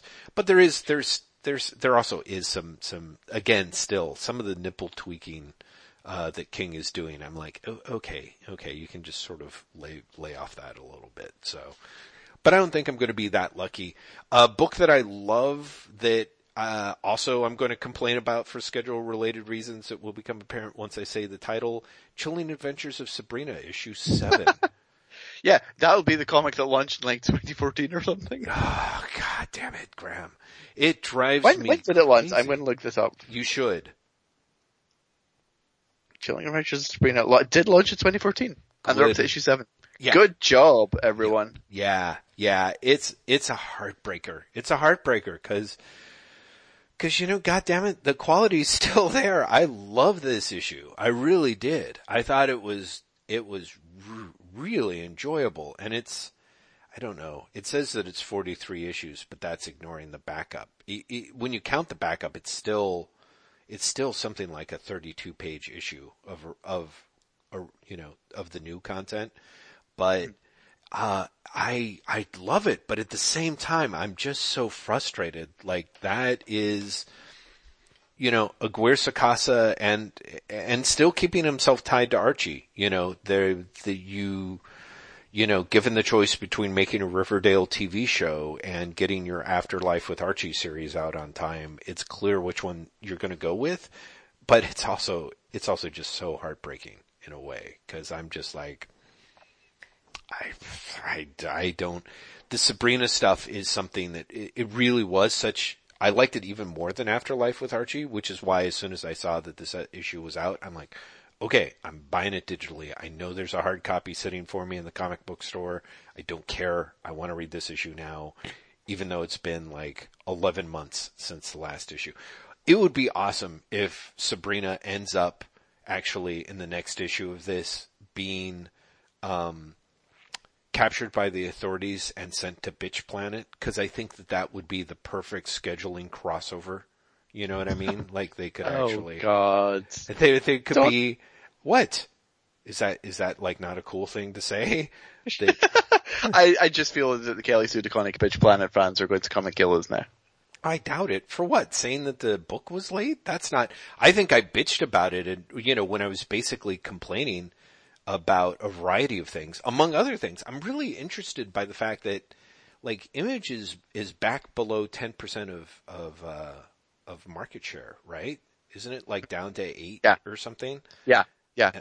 which really does have that thing of like, I, I mean, again, I just, we talked about this like within a half dozen episodes or something, but I, I do have that thing of like, ooh, I really wonder if everyone had been shipping at the wicked and divine levels, you know, or, you know, it's like, When you say levels, you mean frequency? yeah, Or frequency, just degree of frequency. Cause I, cause I feel like, um, I feel like Wicked and Divine has dropped a little bit, but is still, you know, it's still, it may, it may be selling less per issue than Sex Criminals, at least on an initial printing, but, but it's coming out way more frequently. You know what I mean? And I think that that's, that's better for business. It's getting weird to think that Rick Remender is actually going to end up being like, you know, the second, second quote unquote most reliable image creator, um, after like Robert Kirkman. That's kind of, that's kind of a, that's a weird thing to contemplate. No, it'll be, it'll go Kirkman, Gillen, and, and McKelvey for the Wicked and Divine. Mm-hmm. Uh, Aaron, maybe for, for Southern Bastards? Southern Bastards has not been publishing. It's only it's only managed to squeeze out like sixteen issues over three what two and a half three years. Oh shit, I Yeah. honestly thought Southern Bastards was back on track, but No. clearly not. No, it's not. Let's see, how when does, let's look at the, let's look at the publishing frequency. That's the good thing about the Image website, it actually has specific dates. Oh, good. Yep. Yeah. Southern Bastards, uh, what it is is I've been lured, lulled into false sincerity by their solicits. Hmm. And their solicits are 17 on August 2nd, Mm-hmm. 18 on August 16th, 19 on September 13th, and 20 on October 11th. But let's look at what the actual publication dates have been, shall we? Yeah. Let's. Let's see. Oh, it's rough. Yeah. See. Oh, it's rough. Yeah. 16 January 2017. Mhm. 15 November 2016. 14 May 2016. Yeah. 13 January 2016. Yep. Oh man. Yeah. See. So Yeah. that's what I'm Uh, saying. You are not to be trusted with your list. Gillen and McKelvey are right up there, but Remender has I, I, No, I mean in the sense of like publishing with frequency. Their publishing frequency is really good. But I honestly think when you factor in that Remender has had multiple titles that are and and that have come out with with I think a certain degree of regularity and with some higher sales and the fact that his most recent one with Jerome Opena seems to have been doing gangbusters in terms of sales um, and also I think is is striking relatively strong. I think he's I think he's a he's a he's a major earner to use the the the gang terms that we love. So he's he's a I, major I, earner I'm for going image. to look up. I'm going to look up the sales for uh, Book. Do you remember the, what the new book's called? Uh, I forget seven to eternity, seven with eternity. Se- Seven to Eternity. Yeah. yeah, okay. Uh, when did that launch? Do you know? Uh, no idea. I I I Well, let, tell you. let's just see what the sales were like for last month, and we'll see if it shows up there. yeah, it may not. Because it is, it's Hang publishing just with get it. Opena, But- so yeah. Seven to Eternity. Because honestly, you saying this is maybe the most I've heard about it since it launched. That's so really that's funny. why I'm like, is it really a sale? Is it, is it really a hit? May- I don't know, I've maybe, yeah, literally maybe heard not. no one say anything. Mhm. Uh, it's also seemingly taking months off. Uh, that could be. That could be. Seven to eternity. It's up to Yeah, it seven. is. Mm-hmm. It- it's between issues four and five, that's December to April. Mm-hmm. Yeah, that's not so great. And then May and then July. Mhm. Mm-hmm. So it's it's not the most regular. But okay, let's look. Uh, let's look in May. Let's look at May, May sales, and you can yeah, I can see where it is. Mhm. May 2017. Seven. Thirty thousand, which is actually pretty good for an image book, I guess. Yeah, yeah, it's up there. I mean, but again, when you factor in, I mean, I don't think Low sold especially well, but like, In fact, that might be the best-selling image book that month. With that isn't The Walking Dead. yeah, It is. It's Right. the best-selling image book this month. that isn't Walking Dead. see, that's the thing. It's being talked about like it's a hit. It's, it's like, it's kind of a big, it's in theory, by image terms, it's a big, big deal. So, Well, I I I am wrong. I I've it, part of it is as you as we know as we've talked about. Um, Remender just doesn't work for me. He doesn't work for me either. That's why I don't have any. I I why I mentioned him had really nothing to do about. You didn't you love his X Force? Am I imagining that? No, no, no. I did. I love. I well. I love Like the. loved his X Force. yeah, yeah. Seriously, with Jerome Opena, which is part of the reason why I should probably check out. Um I should check out Seven to Eternity maybe. But honestly, it was diminishing returns for me. I never made it to the end of the run. I think I was off by before issue 20, maybe. I think I made it through three arcs. The first arc, of course, was Opena, and it was beautiful. And then I, I can't remember who the second arc was, and didn't really float my boat. But as time went on, I was kind of like, a Remender, I realized really lived and died by the strength of his collaborators, which I mean is no crime. It's common. Yeah, there's there's nothing know? wrong with that, and, and, and in fact, he knows people. the strength of his collaborators. But you know, he uh, he went from that to, of course, Uncanny Avengers to being unable to take any criticism whatsoever. And so he went from a guy that I was like, I had been crazy about him, loved X Force, kind of was like, uh, diminishing returns. I think that might have also had some shipping problems at a certain point. Um, and then he made the jump to Image and was cranking out a lot of titles. And I just, I never got into those. I never got into Fear Agent. Like, just like, I actively disliked Low a lot. Um, Deadly Class, I was like, eh, I, I'm not, I'm not, I, so I'm really not, I'm really not a Remender fan. Um, I think I told you I Yeah, read, yeah, I, I, but yeah, I, Yeah. Seven to Eternity had completely bypassed me, and it does look like it's, um, by images terms, a hit. Yeah. That, and that's the weird thing, like by images terms, which is, you know, frankly, Marvel's if- terms now, you know, well that, that's true. Because I, was gonna say, you know, that it's the sales, same sales figures that we're like, oh, Marvel books are in trouble. Mhm. But also are hits. yeah, yeah, you know, exactly. Mhm. it's the same ter- sales level as Captain America, so. Right. Yeah. So there you go. Without nearly the amount of like, hey, here we are talking about it on, you know, ABC and USA Today, and we still can't get more than thirty-two thousand copies sold. You know. So, I mean, that's that's just.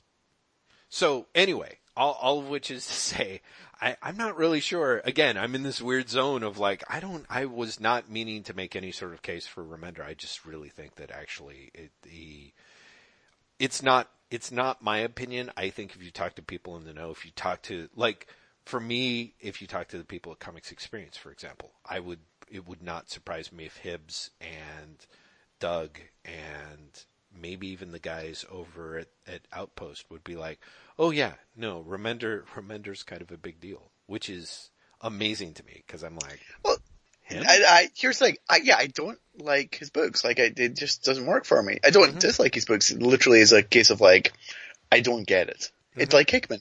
I don't get it. I Mm-hmm. Right. just don't. Yeah. I'm really sorry. I know everyone would like me to get it. I would like to get it, Mhm. but I just don't. Yep.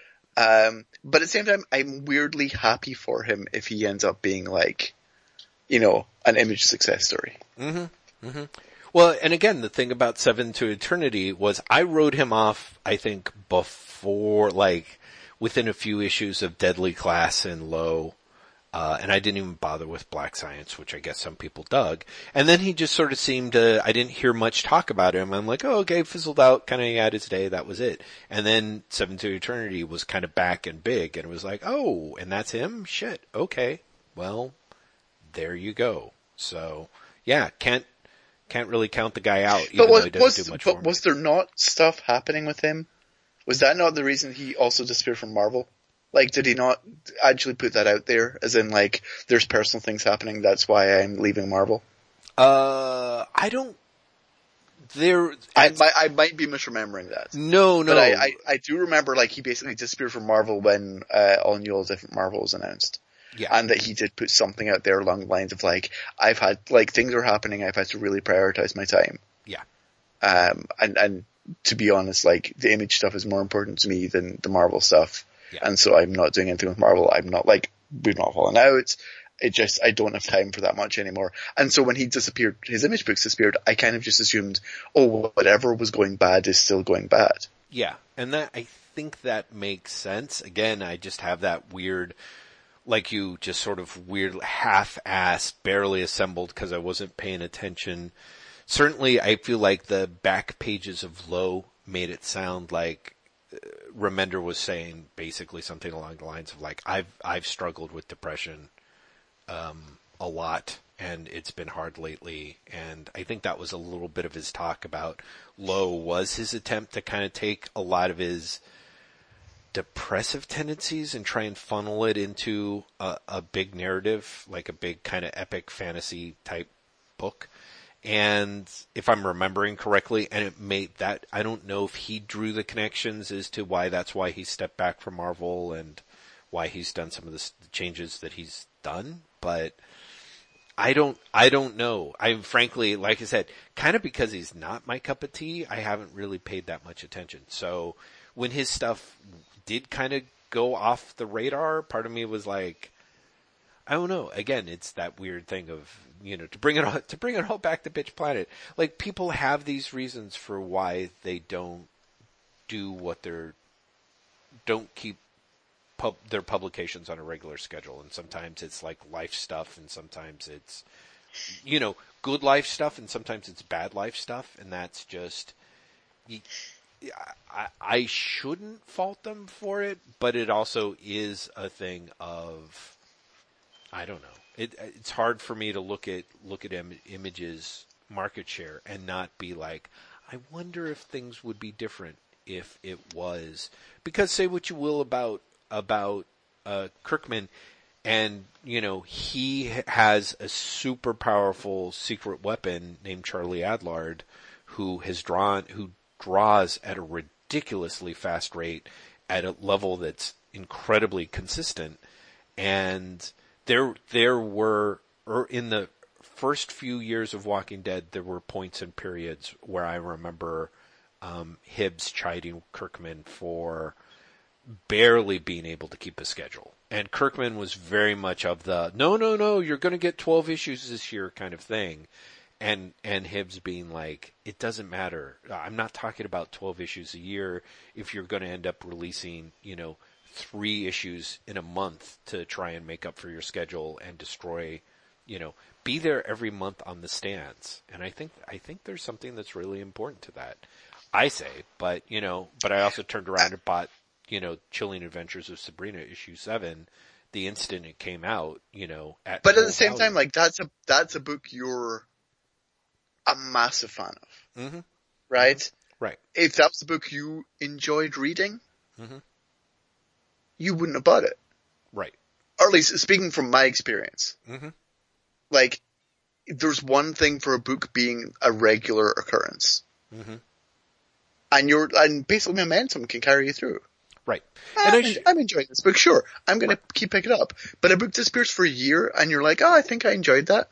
Mhm. Y- You won't pick up the next issue. right, You'd be like, oh, I remember that book. Oh, is it really? Because you'll either have the, has it really taken a year for it to come out? Oh well. Or you'll have the, I probably missed some issues. right, I, I won't bother picking this up. right. Exactly, exactly. You know, and it's true. There is a thing with Sabrina. Like, if I had missed the issue in between this, um, I would have been like, "Oh, fuck this," then. You know. No, but Um, would you? Because again, you're buying digitally. Like it would have been easy enough for you to be like, oh, I guess I'll buy two. Well, yeah, it depends. I mean, and that's also, I think, where price comes in. Cause if it's, if it was like, oh, there's another issue here and it's two ninety nine, that's great. If it was like, oh, I missed an issue and it was four ninety nine, so I've got to spend like ten dollars to get two issues. Yeah, that, that, that, that is the thing. When you're like, oh, I mean, that's like, um, All-Star Batman.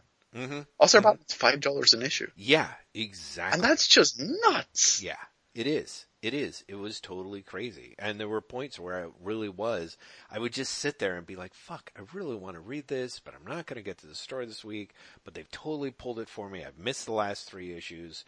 Uh, and who knows? Maybe that is the reason why like All-Star Batman did not have, its sales were kind uh, dropping, as I recall, right? They actually had shed a lot of readers over its run, which was sort of surprising and potentially troubling, I would think. But um, you know, I have to roll things back a little bit and mention that Brubaker and Phillips also are dudes who are pretty consistent with Image, and I don't think of that because, of course, they're doing different series all the time. But but if you, for me, if I think about it, I'm like, oh right, you take the number of issues of, you know, they they pretty much keep publishing more often than not, and it's you know it's monthly. It's just like there might be sometimes there's not even a gap from when they jump from like a criminal arc over to uh, whatever the whatever the damn supervillain arc was. You know that I don't remember. Incognito.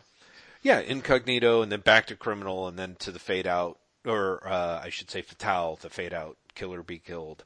They've got a they've got a lot of stuff under their belt. And actually, I I read Killer Be Killed issue ten um, this this week and and enjoyed it. I think it came out the week prior, but out of all the stuff that I'm like, yes, I read this and I enjoyed this.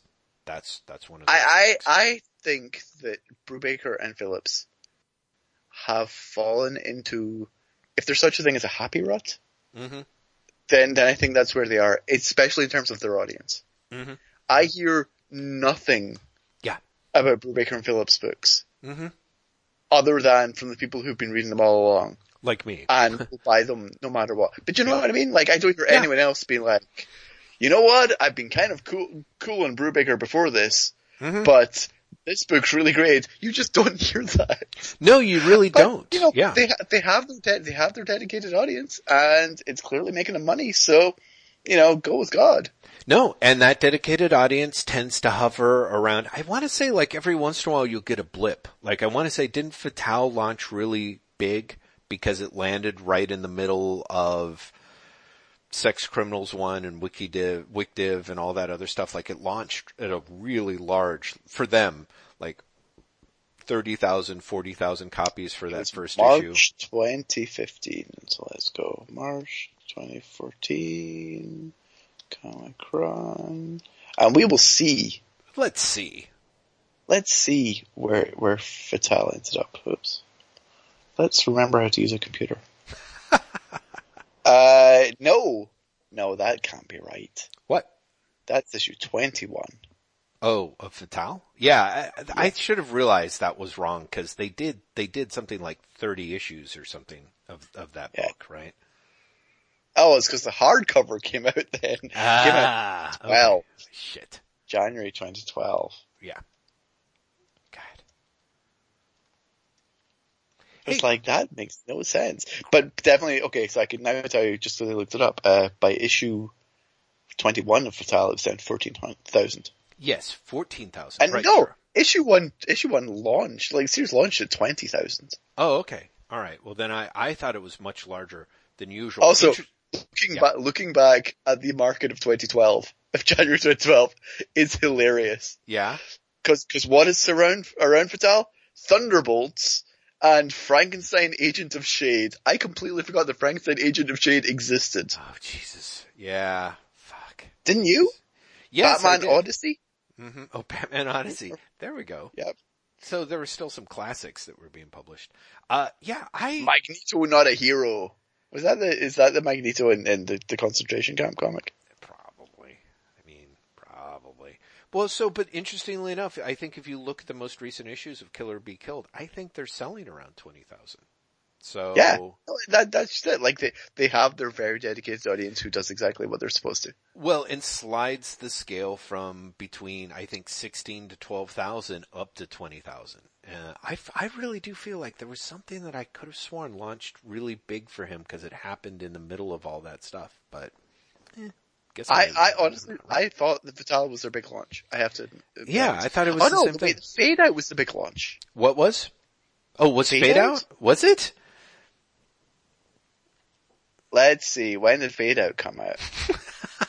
August 20, okay, August 2014, which really does sound like a better date Yeah, for that Image. does sound, that does sound like more of what the image nuttiness was happening.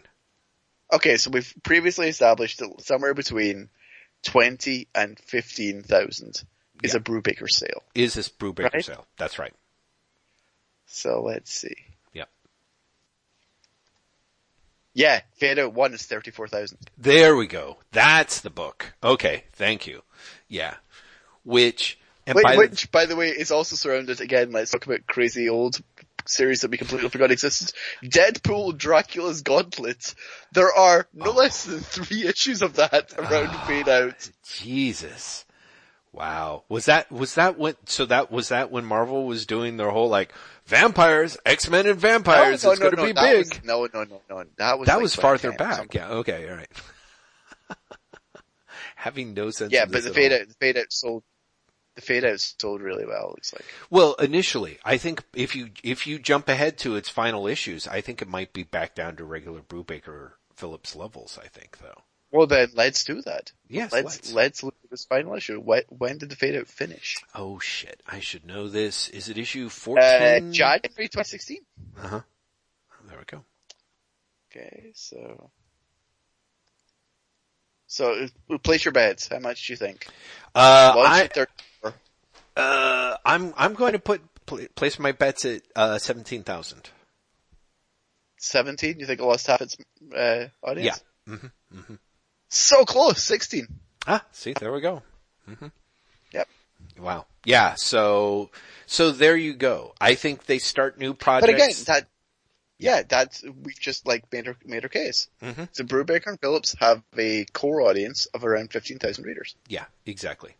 Yeah, and they Again, this is Comichron numbers. It's only including the North American markets. There's probably plenty more uh, readers in Europe and the UK.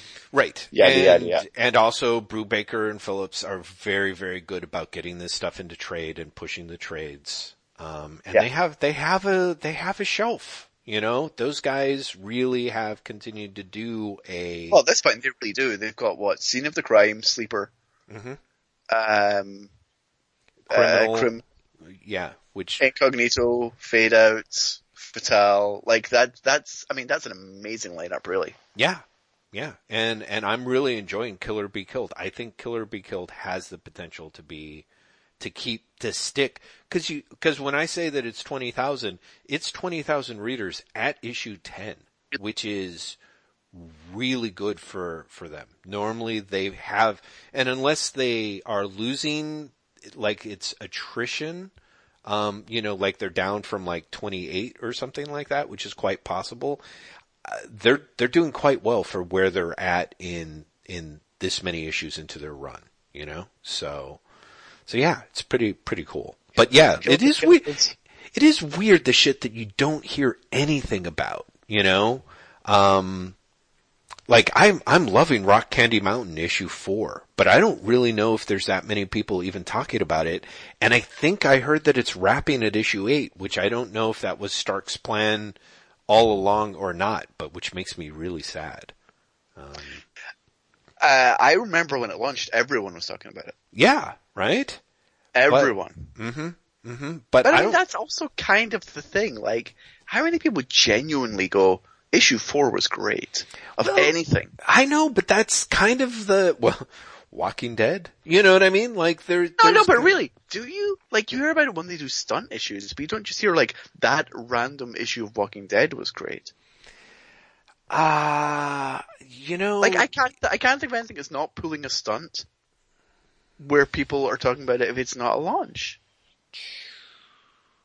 It happens, but you're right. It doesn't, it doesn't happen much. And I feel like it's happening less in comics and that's probably to individual titles detriment. You know? It very much is, because that's the thing. And, and uh, John Layman was talking about this when Chew in it. Mhm. You know, like no one talks about issue 40. Right. And it's, and kind of get punished for doing a long run in a book now. Yeah. Well, and that is, I think, actually, this was one of the things that Abe talked about. Like Phillips and Brubaker are not his jam, but a he really appreciates the shelf aspect of it, and he also appreciates the idea that they basically keep coming up with new ideas.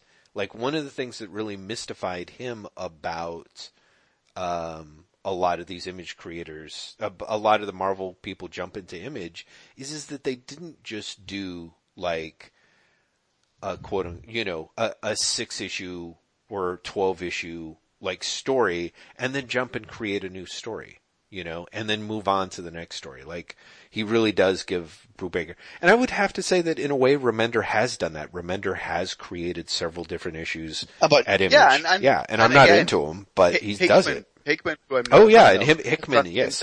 Yeah, absolutely. You know? Hick- Hickman has gone to Uh, lengths to mix it up that way, I guess. I, I, it's so funny. You're like, and they come up with new ideas, and I was so tempted to be snarky and be like, yes, Brubaker and Phillips, they are always not doing the same crime book with the chain smoking femme fatale and the man who is caught in her web. Nah, you honestly, Graeme, you were you were wrong. You have you. I mean, I'm serious. I appreciate that, but that is somebody who doesn't like, actually. I dropped out of I dropped out Yeah. of them a long time ago because I was just like, I feel like I've read the story a Yeah, bunch. yeah, no, I get it. I totally get it. I I don't it's, necessarily that's just it. It is right, total yeah. snark because I Mhm. honestly have not read, like I've not read Kill or Be Killed. I read the beginning of Fatale. Mhm. Uh, I possibly read the beginning of the Fade Out. Right. But yeah, like, and, uh, but even then, like, if we go back to Fatale, that again was five years ago. Mhm. So I am at least five years out of date when it comes to Brubaker and Phillips. Yeah. Yeah, yeah, yeah. So So it is know. just snark for the sake of snark. yeah, yeah, yeah. Which is which is fine, but I really did feel like, yeah, I, I got to kind of call you on that one. So, gosh, we're almost out of time. What a weird I know, rambling. been, we have managed to meander for two hours. We which really I did. think is actually kind of impressive. Yeah, it's true. I think it's a new record for us. Uh, there's, there's actually a few other things that I didn't actually get to talk about. Oh, Um, talk them. okay, very quickly, uh, I, I was actually, I picked up the first issue of Motor Girl. Have you heard of Motor Girl? I haven't, I don't know why. Yeah, it is, it's, it's Terry Moore's new book. Terry Moore from Strangers, uh, in Paradise, or Strangers Than Paradise. Oh, never then I right. definitely haven't. I'm actually looking at it right now and this rings no bells. So I must Yeah. have been thinking about something else. I literally came across it while sort of trying to look through the indie comics section on Comixology, which I do every so often, and uh, God bless him. Uh, Moore, it looks like, um, publishes his books at three ninety nine, and then at some point in the future drops them down to a buck ninety nine. So I had no qualms about um, spending two bucks for the first issue of Motor Girl to see what it was. It's drawn by Moore, whose art I really like, and the first two thirds of it almost reads like, as if Greg Rucka was writing Angel and the Ape. Um, and, and I'm not even really kidding on that. And then the last, I, I'm really curious as to whether you mean that as a compliment or not. uh, you know, I'm curious about it too, honestly. Uh, as you know, I'm, I run hot and cold on Rucka. Uh, I'm, I'm okay with kind of a, I think, I think honestly, if you ask more, it's, he's drawing from different influences, and if you wanted me to be full of t- total snark, I'd be like, and those influences are once again the Hernandez brothers, but I don't know if that's, uh, that's entirely fair. To be, to, to be honest. Hey, if I if I can achieve Brubaker and Phillips snark, Yeah, right. there, but you can totally, you can definitely do Terry Moore snark. Well, thank you. Thank you. I appreciate that. And it is one of those strange, like, I, I don't know if that would be appropriate or not. Uh, so yeah, Rock County Candy Mountain number four, I thought was great. Um, I read the first volume of Wave Listen to Me by Hiroaki Samura, uh, who is the artist who did, does Blade of the Immortal and also Das Wergelder, the book that I read last year and loved and have been waiting for the second volume for pretty much 14 months now. If it's ever going to come out. Wave Listen to Me Volume 1 is, uh, supposed to be kind of a romantic comedy about a young woman who becomes a radio star. Uh, but it is so ridiculously meandering in the first volume, um, that you kind of get the sense that, uh, that, uh, he, Samura does not take the, the, the idea at all seriously, but just basically kind of, he, based on the stuff that I saw in Das Wergelder, he's a big fan of drawing women drunk, basically, and that seems to be most of volume one in a way that is really actually very charming and enjoyable. So, uh, I, I actually dug it. It's a shame we're out of time. Next time you and I will have to talk about the book Manga Poverty by, uh, Sato, Sato, uh, Shuho, who I swear to God somebody recommended to us, but I couldn't find it in comments or an email. Um, so unless it was maybe Will manga us- still exists ten years from now? yeah. I'm. I'm looking at the, the Amazon page of all things. Yeah, you should you should grab it, Graeme. You should grab it and It's read it. super cheap, so I, I think I'm going to. yeah, it's it is a relatively short book. It's about eighty pages, and it is uh, Shuho talking about um, the publication figures for manga and talking about manga poverty, and it is eye-opening. It, it's a book that he wrote relatively recently and was translated by into English by Dan Luffey. I think even more re- recently. I wish, I only wish, it is one of those books that Brian Hibbs didn't, does not even know he needs because It's it's surprisingly old for you talking about that. Yeah, it really is. Well, because It came you know out 2013. Yeah, yeah, yeah, yeah. Because um, Shuho's the book is actually cobbled together. Um, and I, I, I, you know, it's a shame because I know that Luffey probably explained it or Shuho did as well. But the book itself talks about Shuho's decision to more or less launch a manga web portal for manga artists to publish directly and bypass print publication. And in doing so, he talks about the statistics of how bad, not only how bad manga is doing, but basically how badly, um, manga artists are treated by the publication and publishing industry in a way that is shockingly familiar for anyone who's familiar with uh, American publication schedules. Um, very, very interesting. I find this I find this particularly interesting because, and I'm sure you actually, if you've not been on Twitter recently, you might not have seen this. There's been a resurgence of if only American comics were more like manga, then there would be a healthy American comic industry. Yep. uh, Yep. commentary, which seems every time I see it, it's like, well, that's amazingly reductive and also wrong. You, it, when you read this book, you find out it is super wrong. Yeah, That- it- but it's it's it's always fascinating. But it, the thing that's always fascinating to me about it is it's always there's always at least like two or three smart people who say it, Mm-hmm. and I'm always like, but you do know better. But well, th- there's just a variety. They they Yeah. they they say they know better. You know what I mean? Like they really like we need to we need to talk about uh this. Let me read let me read this book, and then the next episode Yeah. we'll we'll talk about this in depth. Cause Yeah, 'cause I think suspect you'll both of us are going to have have Mhm. have things. Actually, you know what I should also read before that episode? It, the um the God, I can't remember the name of it. You were talking about it two episodes ago. Um, my lesbian It's a- experience with loneliness. No, no, no, no, no. The, uh, the the manga creator talking about how to make manga. Oh yeah, manga in theory and practice by Yes. uh, by yes, yeah. Hirohiko Araki. You should definitely read that. That would be wonderful. Yeah, I should I should read both those, and then we should talk about those next time. Yes. Yeah. But myself homework. How did that work out? oh shit! Yes. I didn't do that well at all. Well, anyway, Graeme, one last thing before we go that I wanted to mention to you, and I was going to mention it to you when we were off air, but I might as well mention it on air in case anyone was wondering. Remember how, um, I think it was just last week I patted myself, uh, ourselves on the back for having all of the episodes of our podcast up and available on iTunes? Are they all gone? They're not all gone. What happened is, listeners, for those of you who may or may not remember, uh, when we were recording, there was a point when we were coming up on our hundredth episode, which is hard to keep track of because it's the, because my, uh, numbering uh, was so insane in the beginning. We'd have like four episodes that were like 1.1, 1.2, 1.3, 1.4, etc. That's because we were having one conversation and we were splitting them into yeah, like four different episodes. 30 minutes chunks and people were like, this is crazy. Why don't you just do it as one? And we'll be like, no one would want to listen to that. And, uh, we've more or less proven ourselves right. So, but we're coming up on 100 episodes and you were like, ah man, you can only have 100 episodes up on uh, iTunes because you were talking about, I think there were a lot of other pot, comics podcasts that all capped out around like 100, which one of them was like, I think you were going by, uh, maybe Tom versus the Flash, I think. I, Um, all, yeah, all I remember was there was definitely podcasts that were just disappearing. Like Yeah. they would have new episodes, but they would mean the older episodes disappeared. Exactly. And we were like, oh shit, what are we going to do when that happens? And we were like, we'll have to think about like, maybe we'll put archives up or we'll, we'll give away CDs for, you know, however, sell CDs. We didn't know.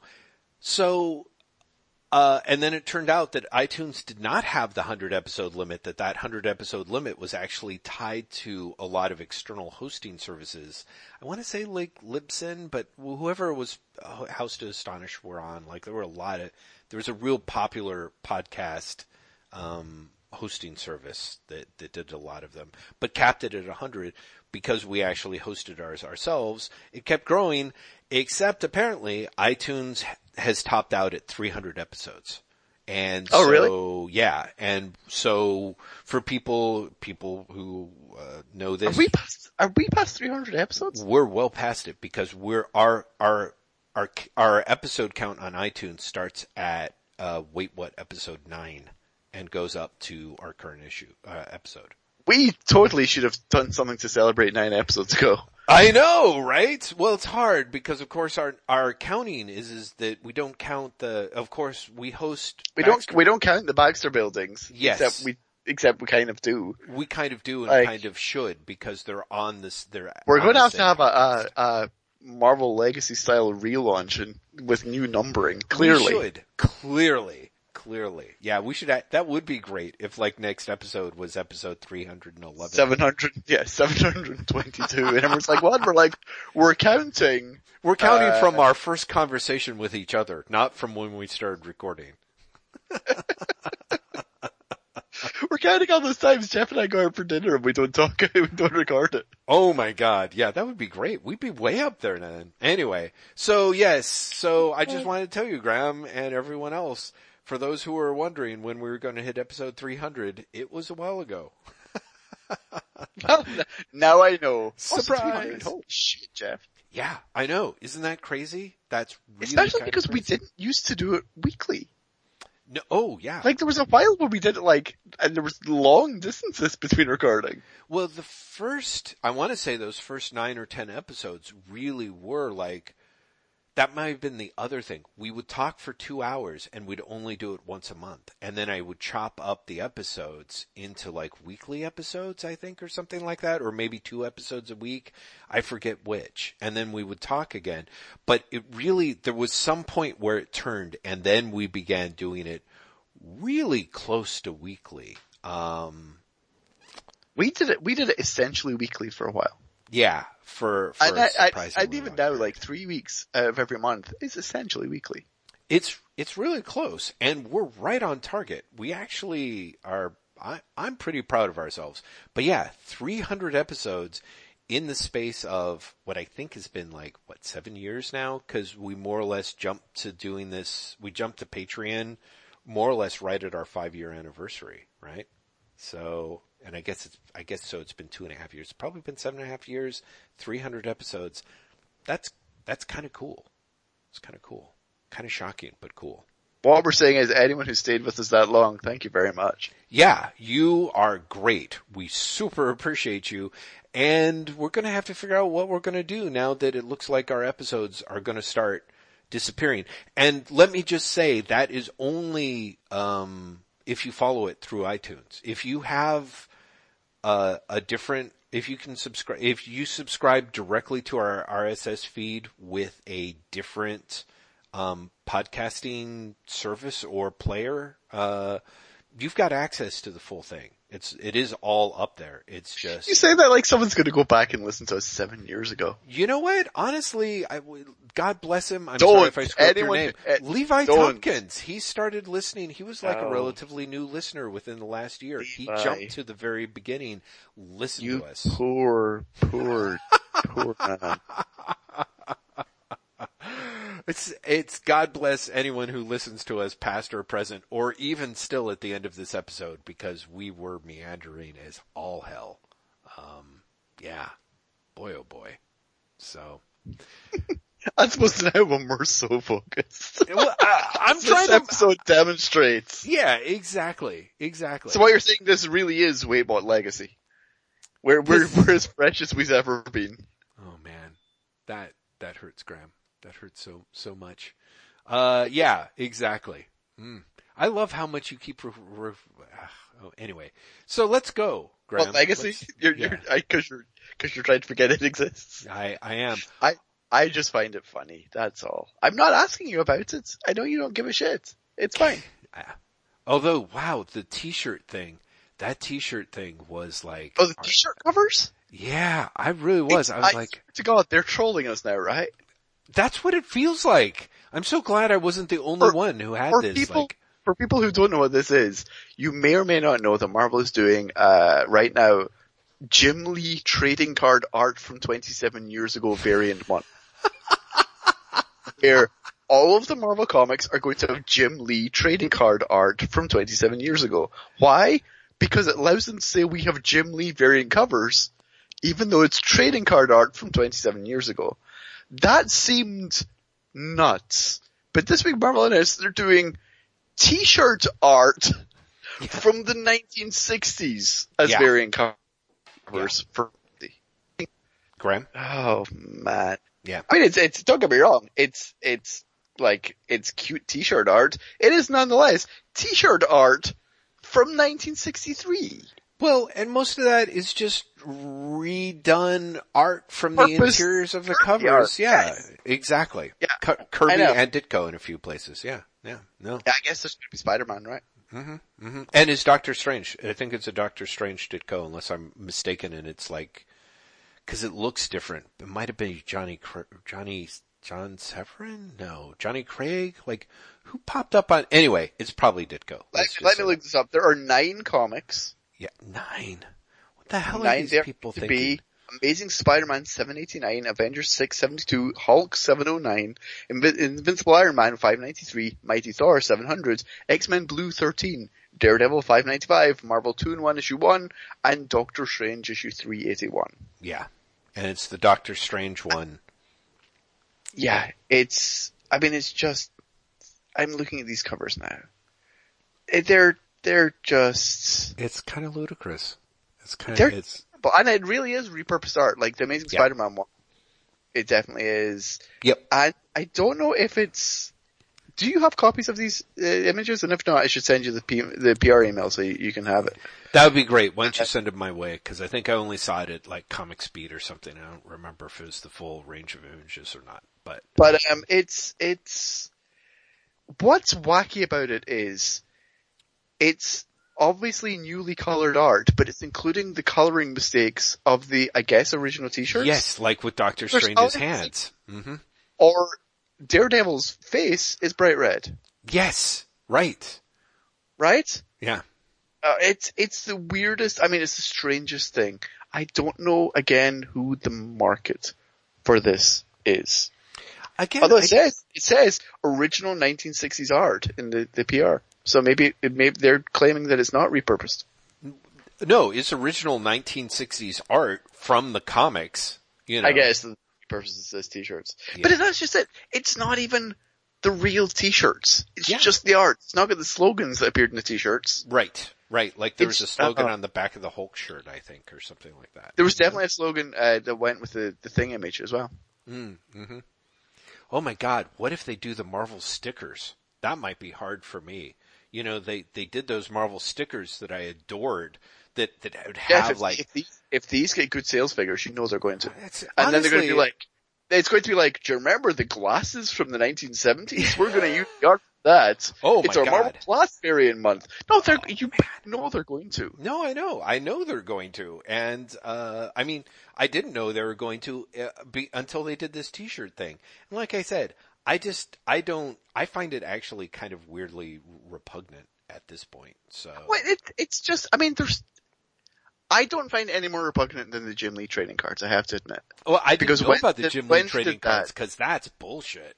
Oh my Because when god. they did that, yeah, I was just like, oh my god, that's astounding. Yeah. Like, it's astounding that they're doing like a line-wide thing based on fucking trading card art from 27 years ago. Well, like you said, That's mind-boggling to me. Yeah, yeah.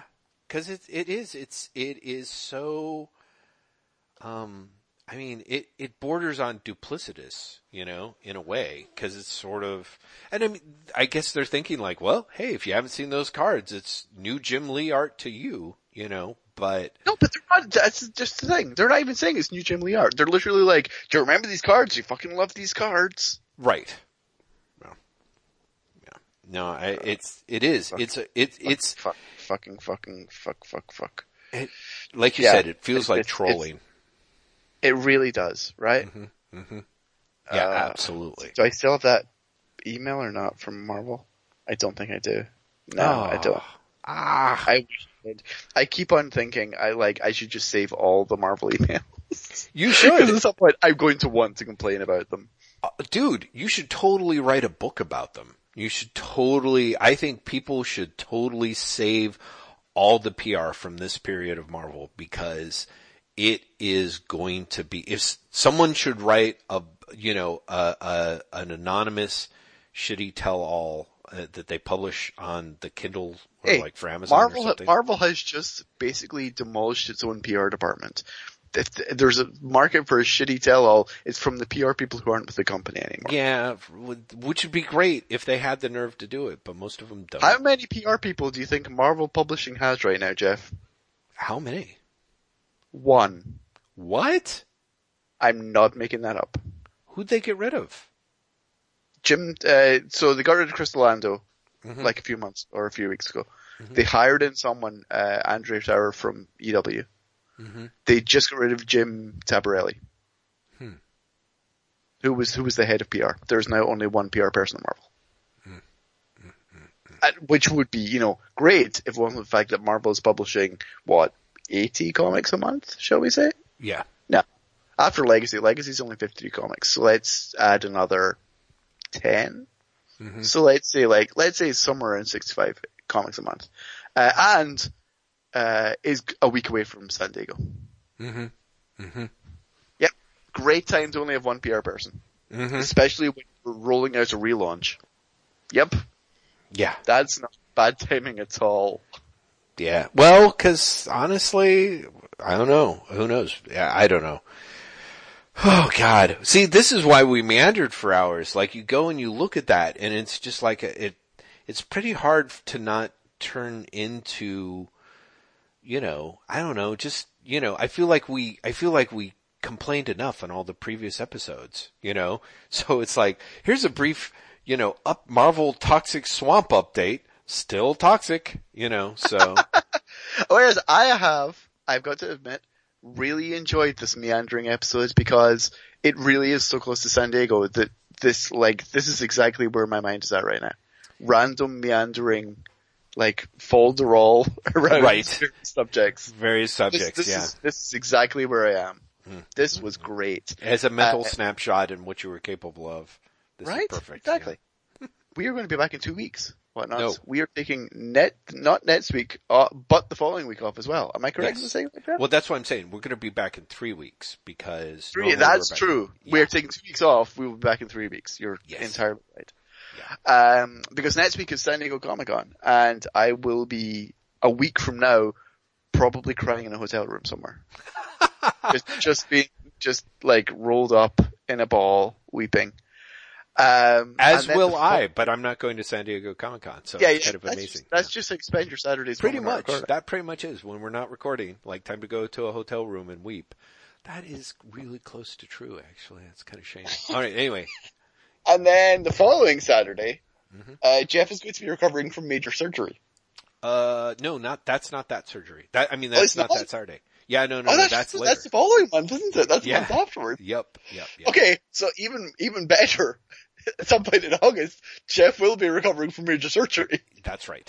Yeah. Schedule's going to be a little weird for everyone. Uh, I hope, I hope whatnots you are incredibly patient with us. If you made it this far into the episode, you clearly are.